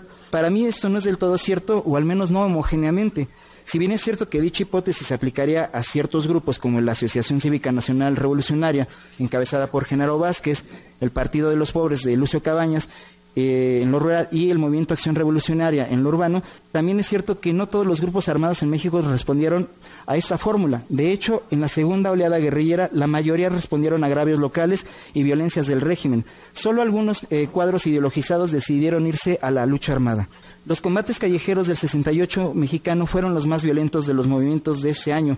El movimiento estudiantil respondió eficazmente a la violencia institucionalizada y los estudiantes pudieron organizar resistencias prolongadas y mantener a raya cuerpo de granaderos a tal grado que el ejército tuvo que hacerse cargo del conflicto. Por su parte, Itzel López Nájera, académica de la Universidad Iberoamericana Puebla, habló de la lucha política como parte del movimiento estudiantil del 68 y del proletariado con la Liga Comunista. La huelga política aparece en el entramado discursivo de Salas y de la Liga como una forma de la lucha política, de hecho la forma más acabada y la que constituye el preludio de una insurrección generalizada. La forma que promueve la conformación de luchas y combates callejeros, la resistencia armada, la lucha guerrillera, en suma, la forma que constituye una auténtica escuela para el proletariado y a partir de la cual se educa en la consecución de su objetivo revolucionario abro comillas, si las movilizaciones de 58-59 y diversidad de movilizaciones posteriores a la misma pusieron en el centro de la lucha como forma fundamental el desarrollo de la huelga económica,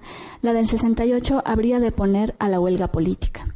Las huelgas económicas dan paso a las manifestaciones políticas, al combate de calle, al desarrollo de la huelga política. En los documentos mismos de la Liga, los documentos de los redactados por las figuras más representativas, en este caso OSEAS, en donde se hace la, lectura del, del, 68 como la gran huelga política en la que ya estaba gestándose la, la lucha revolucionaria armada. Esta es la información que tenemos de Yanira. Muy buenas tardes. Gracias, Cindy. Muy buenas tardes. Queremos escuchar tu voz. Nuestro teléfono en cabina es 55 36 43 39. Porque tu opinión es importante, síguenos en nuestras redes sociales, en Facebook como Prisma RU y en Twitter como arroba PrismaRU.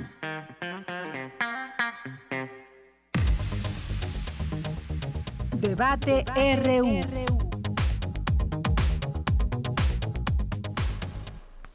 Bien, y estamos ya en esta mesa de análisis y debate sobre un tema muy polémico, la legalización de la marihuana en México y que no es la primera vez que se pone en la mesa un debate como este.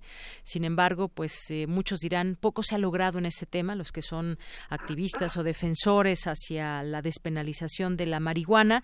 Pero empecemos con una eh, con un resumen al respecto de este tema antes de dar paso a los académicos que ya están en línea telefónica. La legalización de la marihuana en México ha generado un intenso debate. La complejidad del fenómeno merece que se expongan detalladamente los puntos a favor y también los puntos en contra de la legalización de una tercera sustancia adictiva, aparte del alcohol y el tabaco. Entre los pros más relevantes se encuentran el control de comercialización, calidad y producción de la marihuana y la posibilidad de incrementar el conocimiento epidemiológico y científico para mejorar la prevención de adicciones y la investigación de usos médicos mediante ensayos clínicos.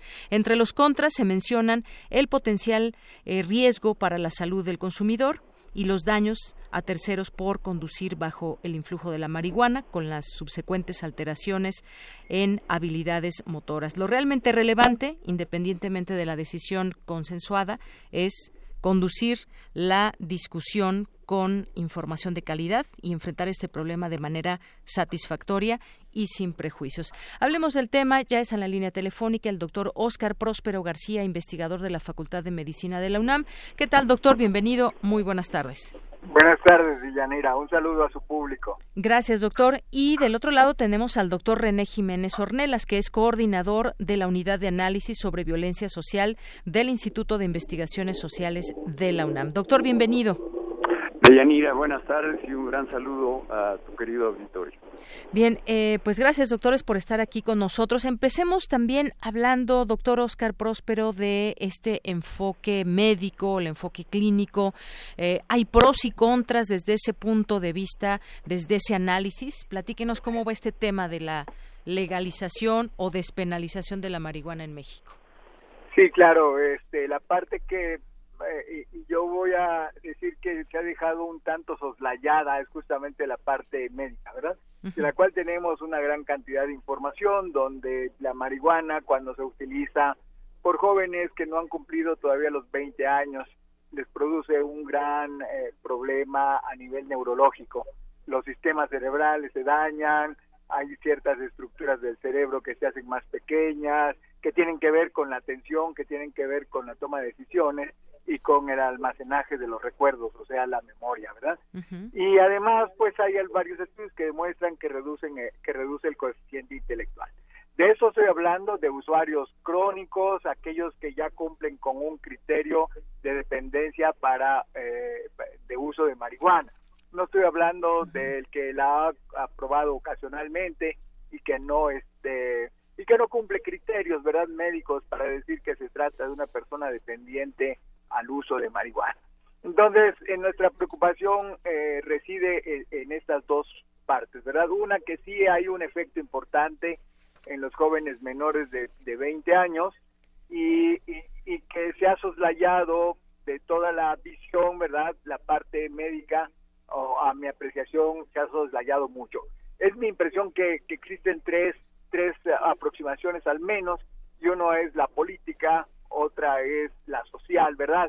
Y tal vez una, una, aparte de la médica, una cuarta que sería la económica, ¿verdad? Porque pues también hay consorcios que definitivamente pues harían una, una ganancia con, con la siembra, cultivo y, e industrialización de la marihuana. Entonces creo que la parte médica se ha dejado soslayada importantemente en la toma de decisiones. Así es. Muchas gracias, doctor Oscar Próspero.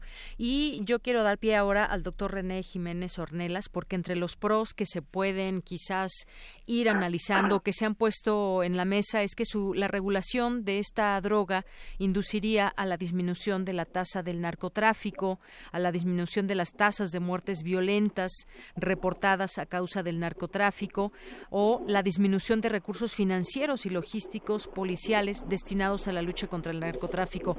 Se ha gastado el gobierno de México millones y millones de pesos a esta lucha y pues hasta ahorita no se ven quizás los frutos como muchos quisiéramos verlo. Este serían también pros de esta legalización. No sé cómo, cómo lo vea usted, doctor.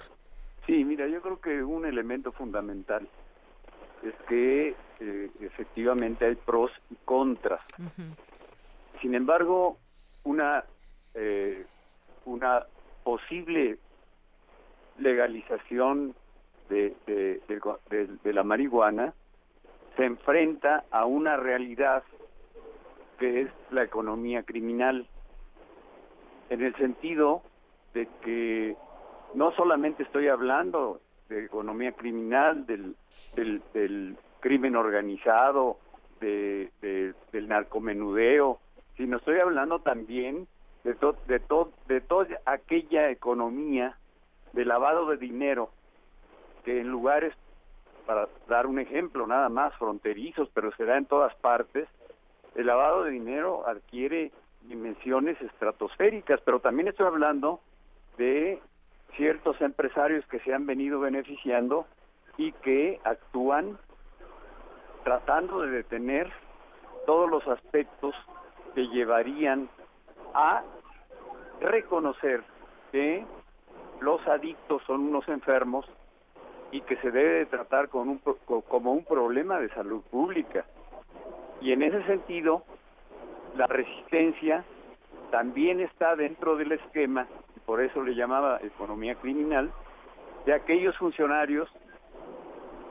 Sabemos que la corrupción en México es sistemática, crea un sistema, la impunidad es su segundo factor, y se benefician muchos funcionarios dentro de, la posibilidad de que siga existiendo mercado negro, que siga existiendo también eso de lo prohibido, que efectivamente ha sido bombardeado por los que venden la droga, narcotraficantes, narcomenudistas, etcétera, que inclusive en casos extremos van y se la regalan a los jóvenes niños y que de alguna manera los van convirtiendo en adictos o consumidores cuando menos frecuentes.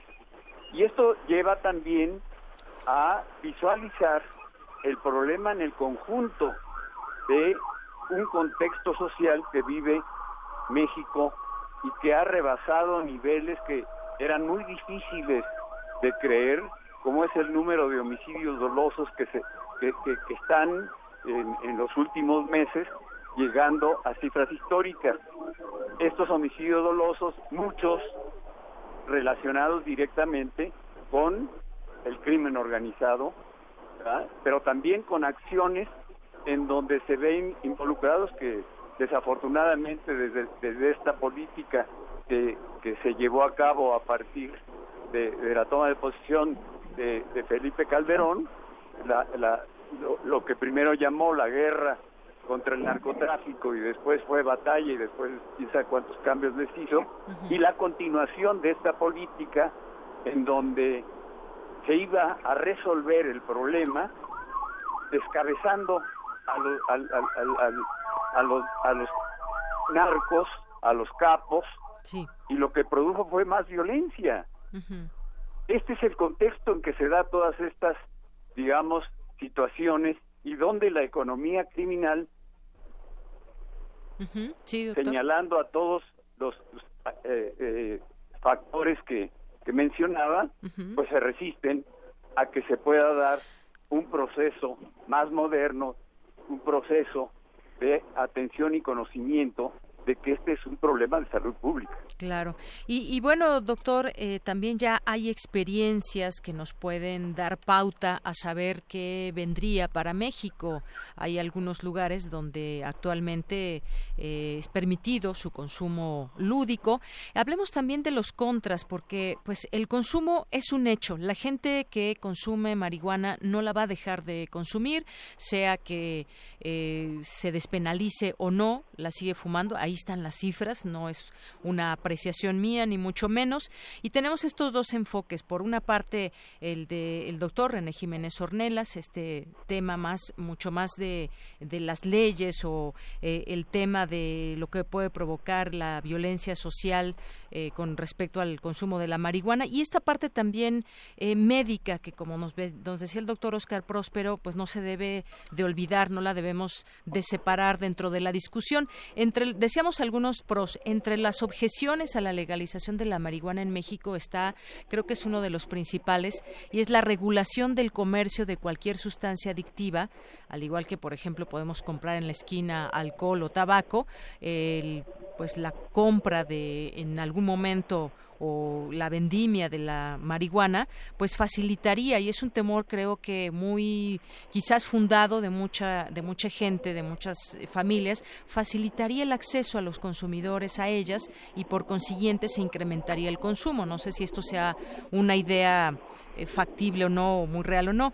Otro de los de las objeciones es la legalización de la marihuana transmitiría a la población un mensaje de menor riesgo ante el consumo, eh, relación inversamente proporcional entre el riesgo percibido hacia la marihuana y su uso. ¿Cómo ve, doctor, estas eh, apreciaciones que pues son apreciaciones también de mucha gente en esta dualidad de opiniones que hay? Doctor Oscar Próspero. Ah, doctor Oscar Próspero, de la Facultad de Medicina. Sí, muchas gracias. Bueno, mire, eh, este, el que permitamos o legalicemos el uso recreativo, porque ahora ya estamos hablando solo del uso recreativo, ya que el uso médico y con fines de investigación, pues ya, ya está autorizado por nuestro Congreso de la Unión, ¿verdad? Ahorita está, pues, Secretaría de Salud y, y su, su aspecto de COFEPRIS, este, para decidir cómo es que se va a recetar, por decirlo así, eh, la marihuana y sus derivados cannabinoides, pero eso ya ya eso ya pasó. Ya está aprobado, eh, claro. Ya está aprobado. Lo que lo que ahorita estamos eh, platicando en todo caso es de que si en algún futuro se va a permitir el uso lúdico, ¿verdad? el uso lúdico nos da problemas porque es una enorme cantidad de personas que la utilizan en el mundo. En México, con todo, a pesar de que sí hay una gran cantidad de, de usuarios, pues andan en aproximadamente el 2% de la población que, que tiene entre, entre 12 y, 60, y 65 años. Eh, que eso es lo que incluye la estadística, ¿verdad? No es que mayores no la usen, pero eso es lo que incluyó la estadística. Entonces, eh, no es fácil tampoco volverse adicto a ninguna sustancia. Se requiere ser vulnerable. Y cuando yo digo vulnerable, quiero decir que tenemos una vulnerabilidad genética o una vulnerabilidad en la función de los genes. Cuando digo genética, quiero decir que la estructura del gen puede estar diferente que nos hace vulnerables a las drogas.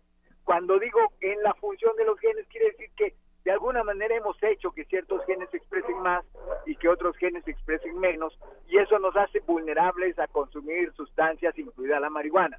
A este último factor o fenómeno le llamamos epigénesis. Uno es, son los genes y otra es la epigénesis. Entonces, aquella persona que tenga alguna vulnerabilidad eh, depende importantemente de sus genes o de su epigénesis. Pero eso es la vulnerabilidad, pero pues nadie se va a volver adicto a nada si no empieza a consumirlo, ¿verdad?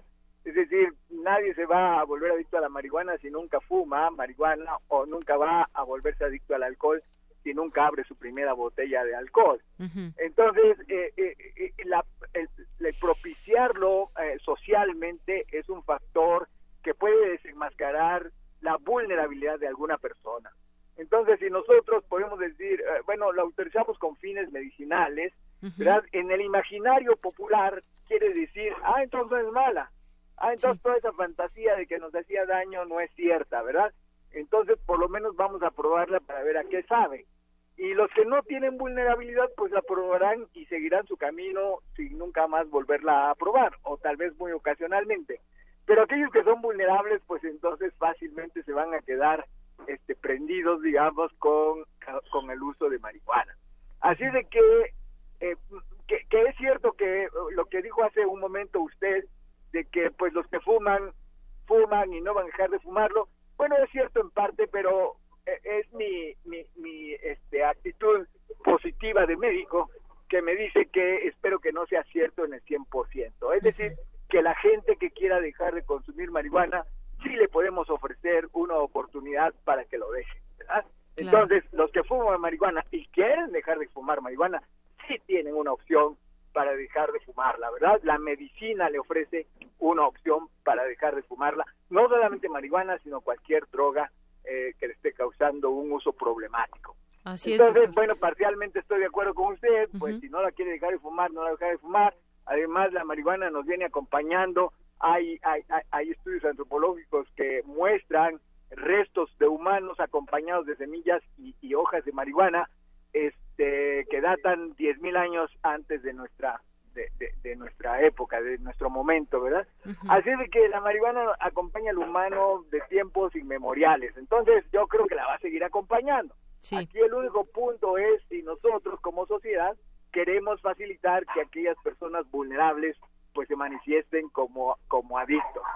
Y si y si eso nos nos produce una una un cuidado, digamos, alguien me decía, mira, más vale que estén vivos, o sea, que, que, el narco no los mate a balazos, ah, y, y, aunque fumen marihuana. Y yo estoy de acuerdo, queremos a nuestros jóvenes vivos, ¿verdad? Pero pero aquellos que quieran dejarle de fumar, pues que, que tengamos oportunidad. Por lo tanto, a mí me gustaría que, que en las estimaciones que se hacen, de dejar de, de permitir que se use con fines médicos, medicinales o fines recreativos, se considere la parte médica porque hoy por hoy no tenemos ningún hospital de, de, este público, o sea, de, Secretaría de Salud, que nos permita desintoxicar a un paciente de cualquier de cualquier tipo de, droga, ¿verdad? Es decir, no hay camas, como decimos en el argot médico, no hay camas para este tipo de pacientes. Entonces, bueno, legalicen si quieren, pero vamos a ofrecerles una oportunidad a aquellos a aquellas personas que quieran rehabilitarse y hay que abrir sitios de atención médica. Bien, antes de dar paso al doctor René Jiménez Ornelas, rápidamente le pregunto, eh, me preguntan por aquí también en nuestras redes sociales, eh, ¿qué es peor, fumar marihuana o fumar tabaco? Bueno, eh, las estadísticas que se basan en un estudio muy importante que hicieron los los este, ingleses en el Reino Unido muestran en una en una clasificación que hicieron que pues no tengo tiempo de explicarles aquí cómo lo hicieron mostraron que el alcohol era el, que más daño producía. Este, en una escala a 100 producía 71 de daño. El tabaco produce alrededor de 25 de daño y la marihuana alrededor de 20 de daño, ¿verdad? Sí. Pero eh, esto es siguiendo los patrones de consumo actuales, donde tanto el alcohol como como este como la como el tabaco son públicos, se pueden comprar en cualquier sitio, no para cualquier edad, pero sí se pueden comprar. Mientras que la marihuana es está prohibida o por lo menos ahorita no se libera de que de que se puede portar solamente 5 gramos. Sí. Pero el caso es de que en ese perfil de uso, en esta condición de que una es ilegal y las otras dos legales, entonces encontraron que es más dañino el alcohol y el tabaco que la marihuana. Pero si las condiciones fueran iguales, la probabilidad de que la marihuana sea más dañina es muy alta. Es muy alta. Muchas gracias, eh, doctor Oscar Próspero. Y doy paso al doctor René Jiménez Ornelas.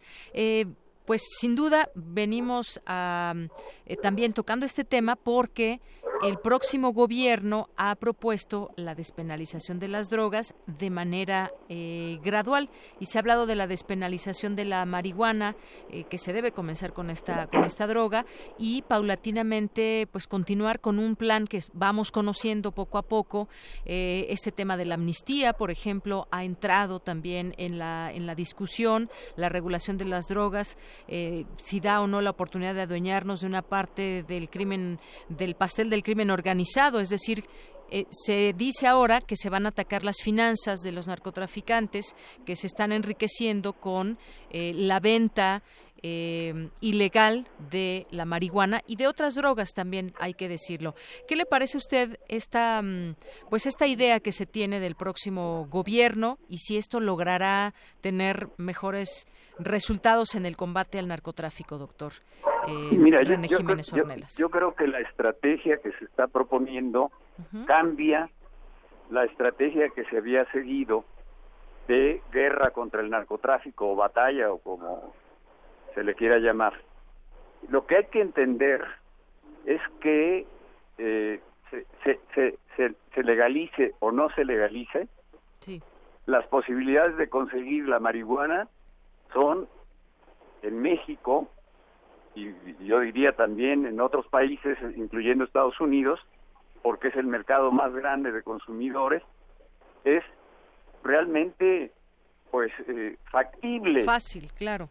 Eh, las tienditas, el, el, narcomenudeo, y hay que decirlo también, uno, uno de los problemas que, que, que, ha enfrentado la universidad es, es la llegada de, de narcomenudistas, de, de gente vendedora de droga, y que van a vender ahí no solo marihuana, pero principalmente marihuana, eh, a lugares muy específicos que la universidad ha tenido que atender, inclusive con eh, rejas y, con mayor mayor vigilancia. Y eso y eso ¿qué, es lo que nos está diciendo que la posibilidad de, de un joven o de un de un pequeño digamos un adolescente de conseguir la marihuana no es tan difícil y que de alguna manera el quitar el sentido del mercado negro de la venta de la marihuana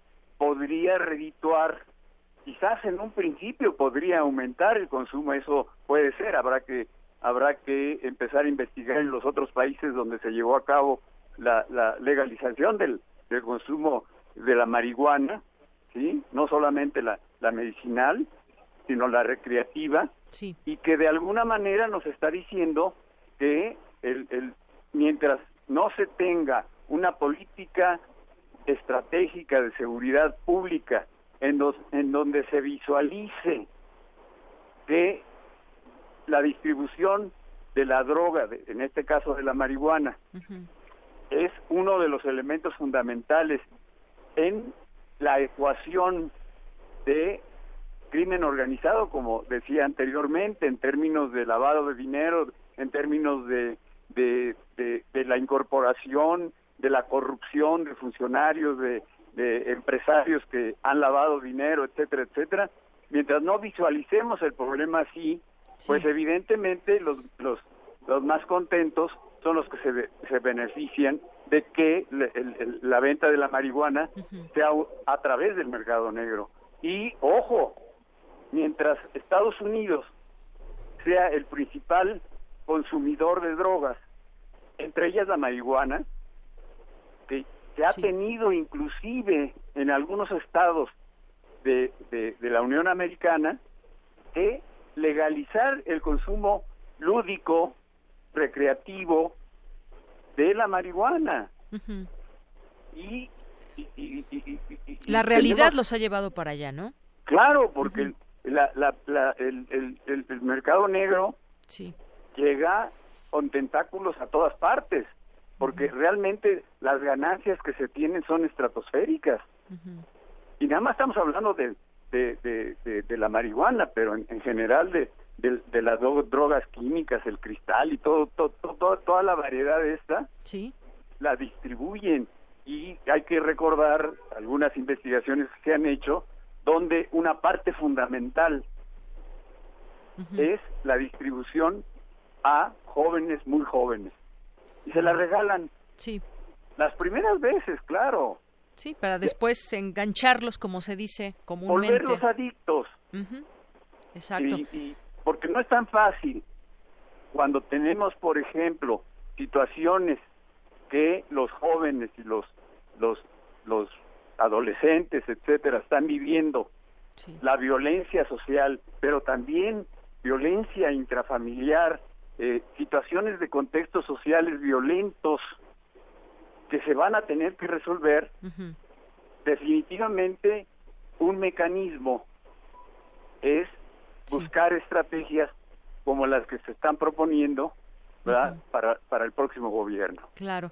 Y bueno, pues es un tema que eh, parece, parecería inagotable porque lo, tomamos, lo podemos tomar desde distintas ópticas. En este caso, hoy quisimos hablar de esta eh, óptica eh, tanto social como médica, pero vamos a tener que seguir hablando de este tema por cómo se van a ir implementando quizás las nuevas políticas o las nuevas eh, discusiones en torno a la despenalización de la marihuana y quizás todavía no imaginamos cómo es que se va a dar este este cambio, pero pues habrá que seguirlo platicando y poniendo el dedo en el renglón de si las cosas se están haciendo bien o no y, cuáles son los verdaderos objetivos de esta despenalización. Así que pues yo por lo pronto les agradezco en esta ocasión que nos hayan acompañado y pues ilustrado al respecto de este tema desde sus distintas ópticas. Eh, gracias, doctor Oscar Próspero García, investigador de A sus órdenes, muchas gracias por haberme invitado. Gracias, doctor. Y el doctor René Jiménez Ornelas, coordinador de la Unidad de Análisis sobre Violencia Social del Instituto de Investigaciones Sociales de la UNAM. Gracias, doctor. Eh, eh, aquí estamos, ¿eh? Muchas gracias. Gracias a los dos, doctor Oscar y doctor René. Pues es parte de lo que de la discusión que viene que viene como bola de nieve para ponerse en pues entre lo central para acabar con un tema o intentar acabar con un tema que es el narcotráfico y el crimen organizado a causa de eh, las drogas. Continuamos. Relatamos al mundo. Relatamos al mundo. Internacional RU Estados Unidos anunció una reducción drástica del tope de refugiados que recibe como parte de su política de reasentamiento, de los 45 mil de este año a 30 mil en 2009, un mínimo histórico desde la década de los 80. Durante la presentación de las propuestas para reformar la Organización Mundial de Comercio por parte de la Comisión Europea, la comisaria de Comercio Cecilia Malmström cuestionó el nuevo paquete de aranceles que Estados Unidos ha impuesto a China. Estamos de acuerdo con algunas de las críticas que Estados Unidos ha expresado respecto a China y a sus políticas, pero no estamos de acuerdo con los métodos que usa Estados Unidos para lograr que China adopte estos nuevos aranceles. China, por su parte, respondió a los nuevos aranceles y anunció que pretende grabar las importaciones procedentes de Estados Unidos por un valor de 60 mil millones de dólares. La guerra comercial entre las dos potencias amenaza con dañar sus propias finanzas y desestabilizar el comercio global, advierten especialistas.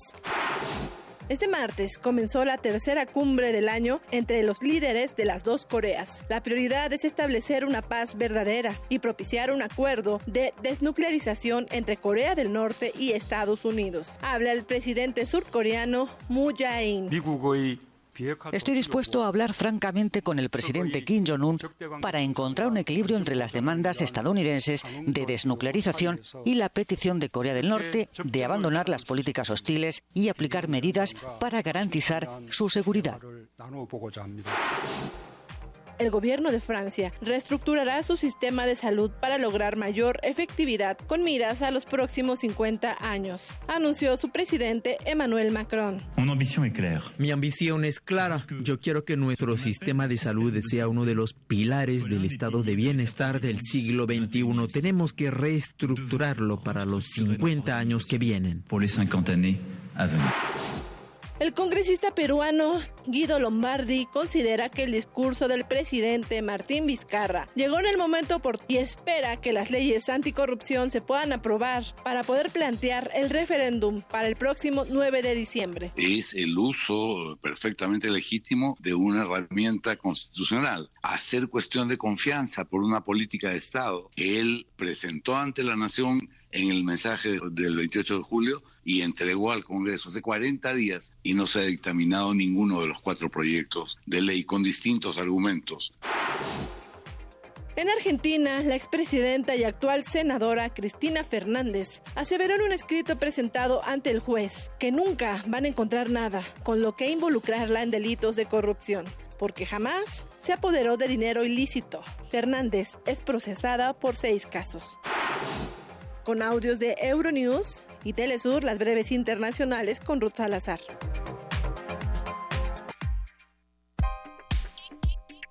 Colaboradores RU. Literatura.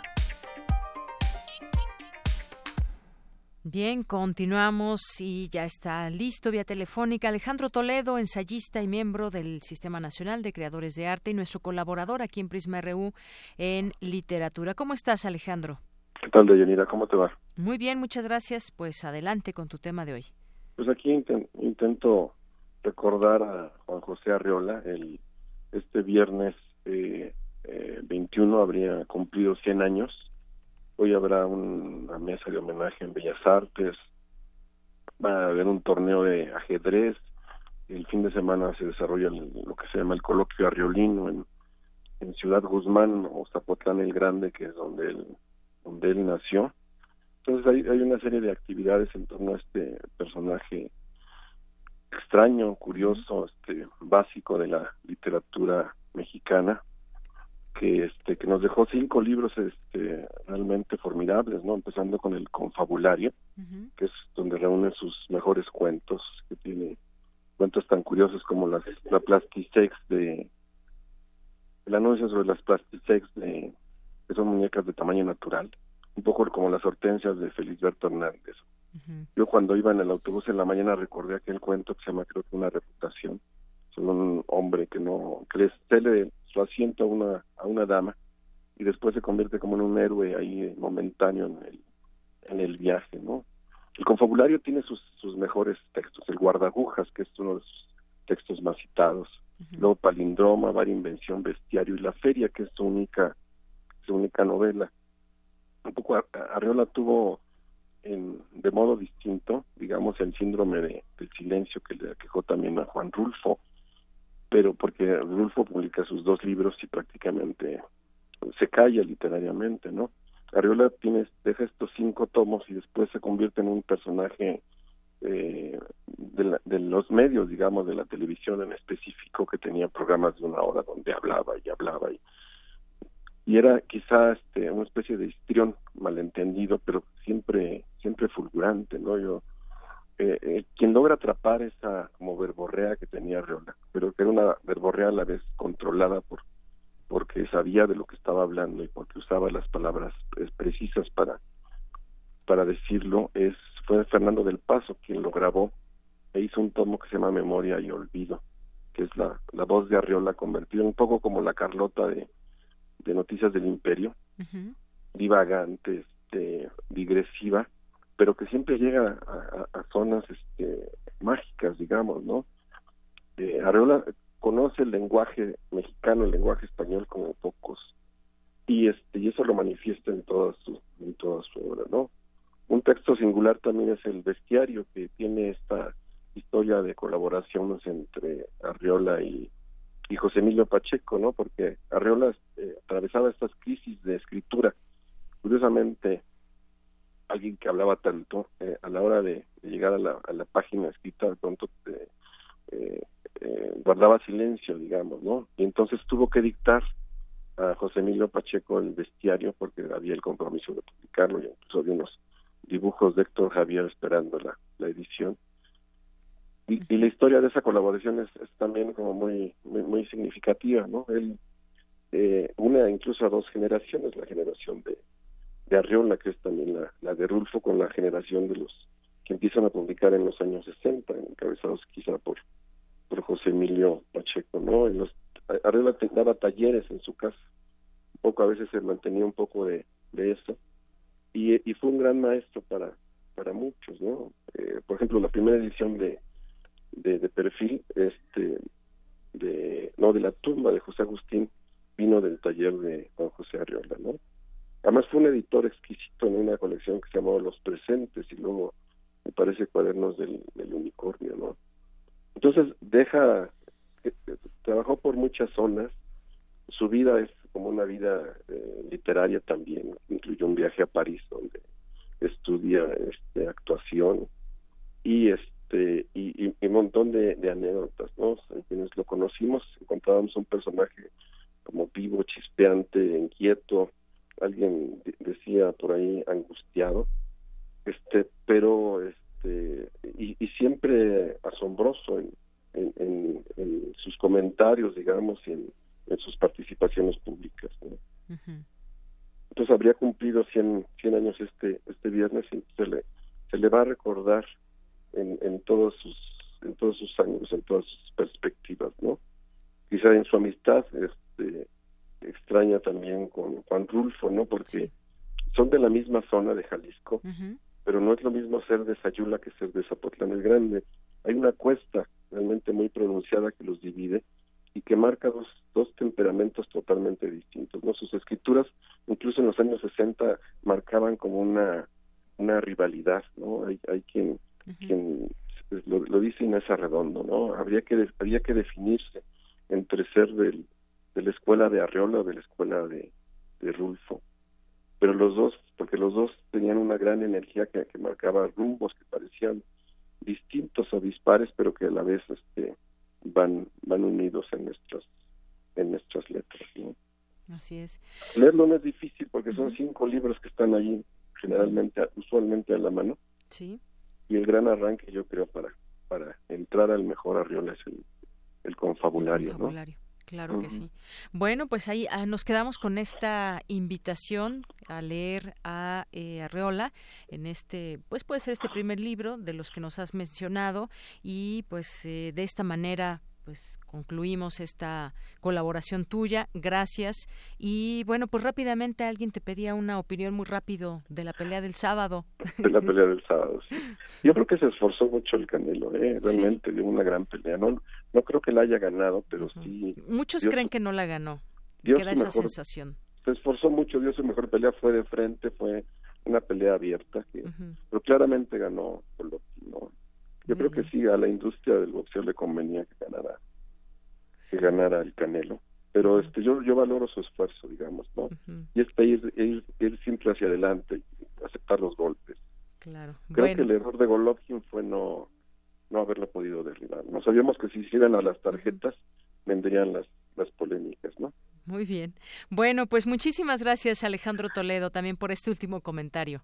Que estés muy bien. Nos escuchamos el siguiente martes. Y ya con esto nos despedimos. Gracias a usted, auditorio, que nos escucha. Mañana eh, nos sumaremos a este ejercicio, a este simulacro que se llevará a cabo a la una con 16 minutos y 40 segundos. Antes tendremos un minuto de silencio, al cual también nos sumaremos aquí en este espacio de Radio UNAM, bueno, como, como emisora, como Radio UNAM. Y bueno, pues tendremos información al respecto, una mesa también para seguir hablando de este tema en sus distintos aspectos y aristas que hay que seguir eh, platicando y hay que seguir siempre preparándonos ante una situación, ante un eventual terremoto. Me despido, soy de Yanira Morán, a nombre de todo el equipo. Gracias, buenas tardes y buen provecho.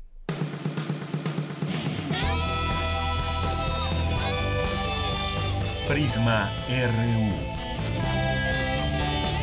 Relatamos al mundo.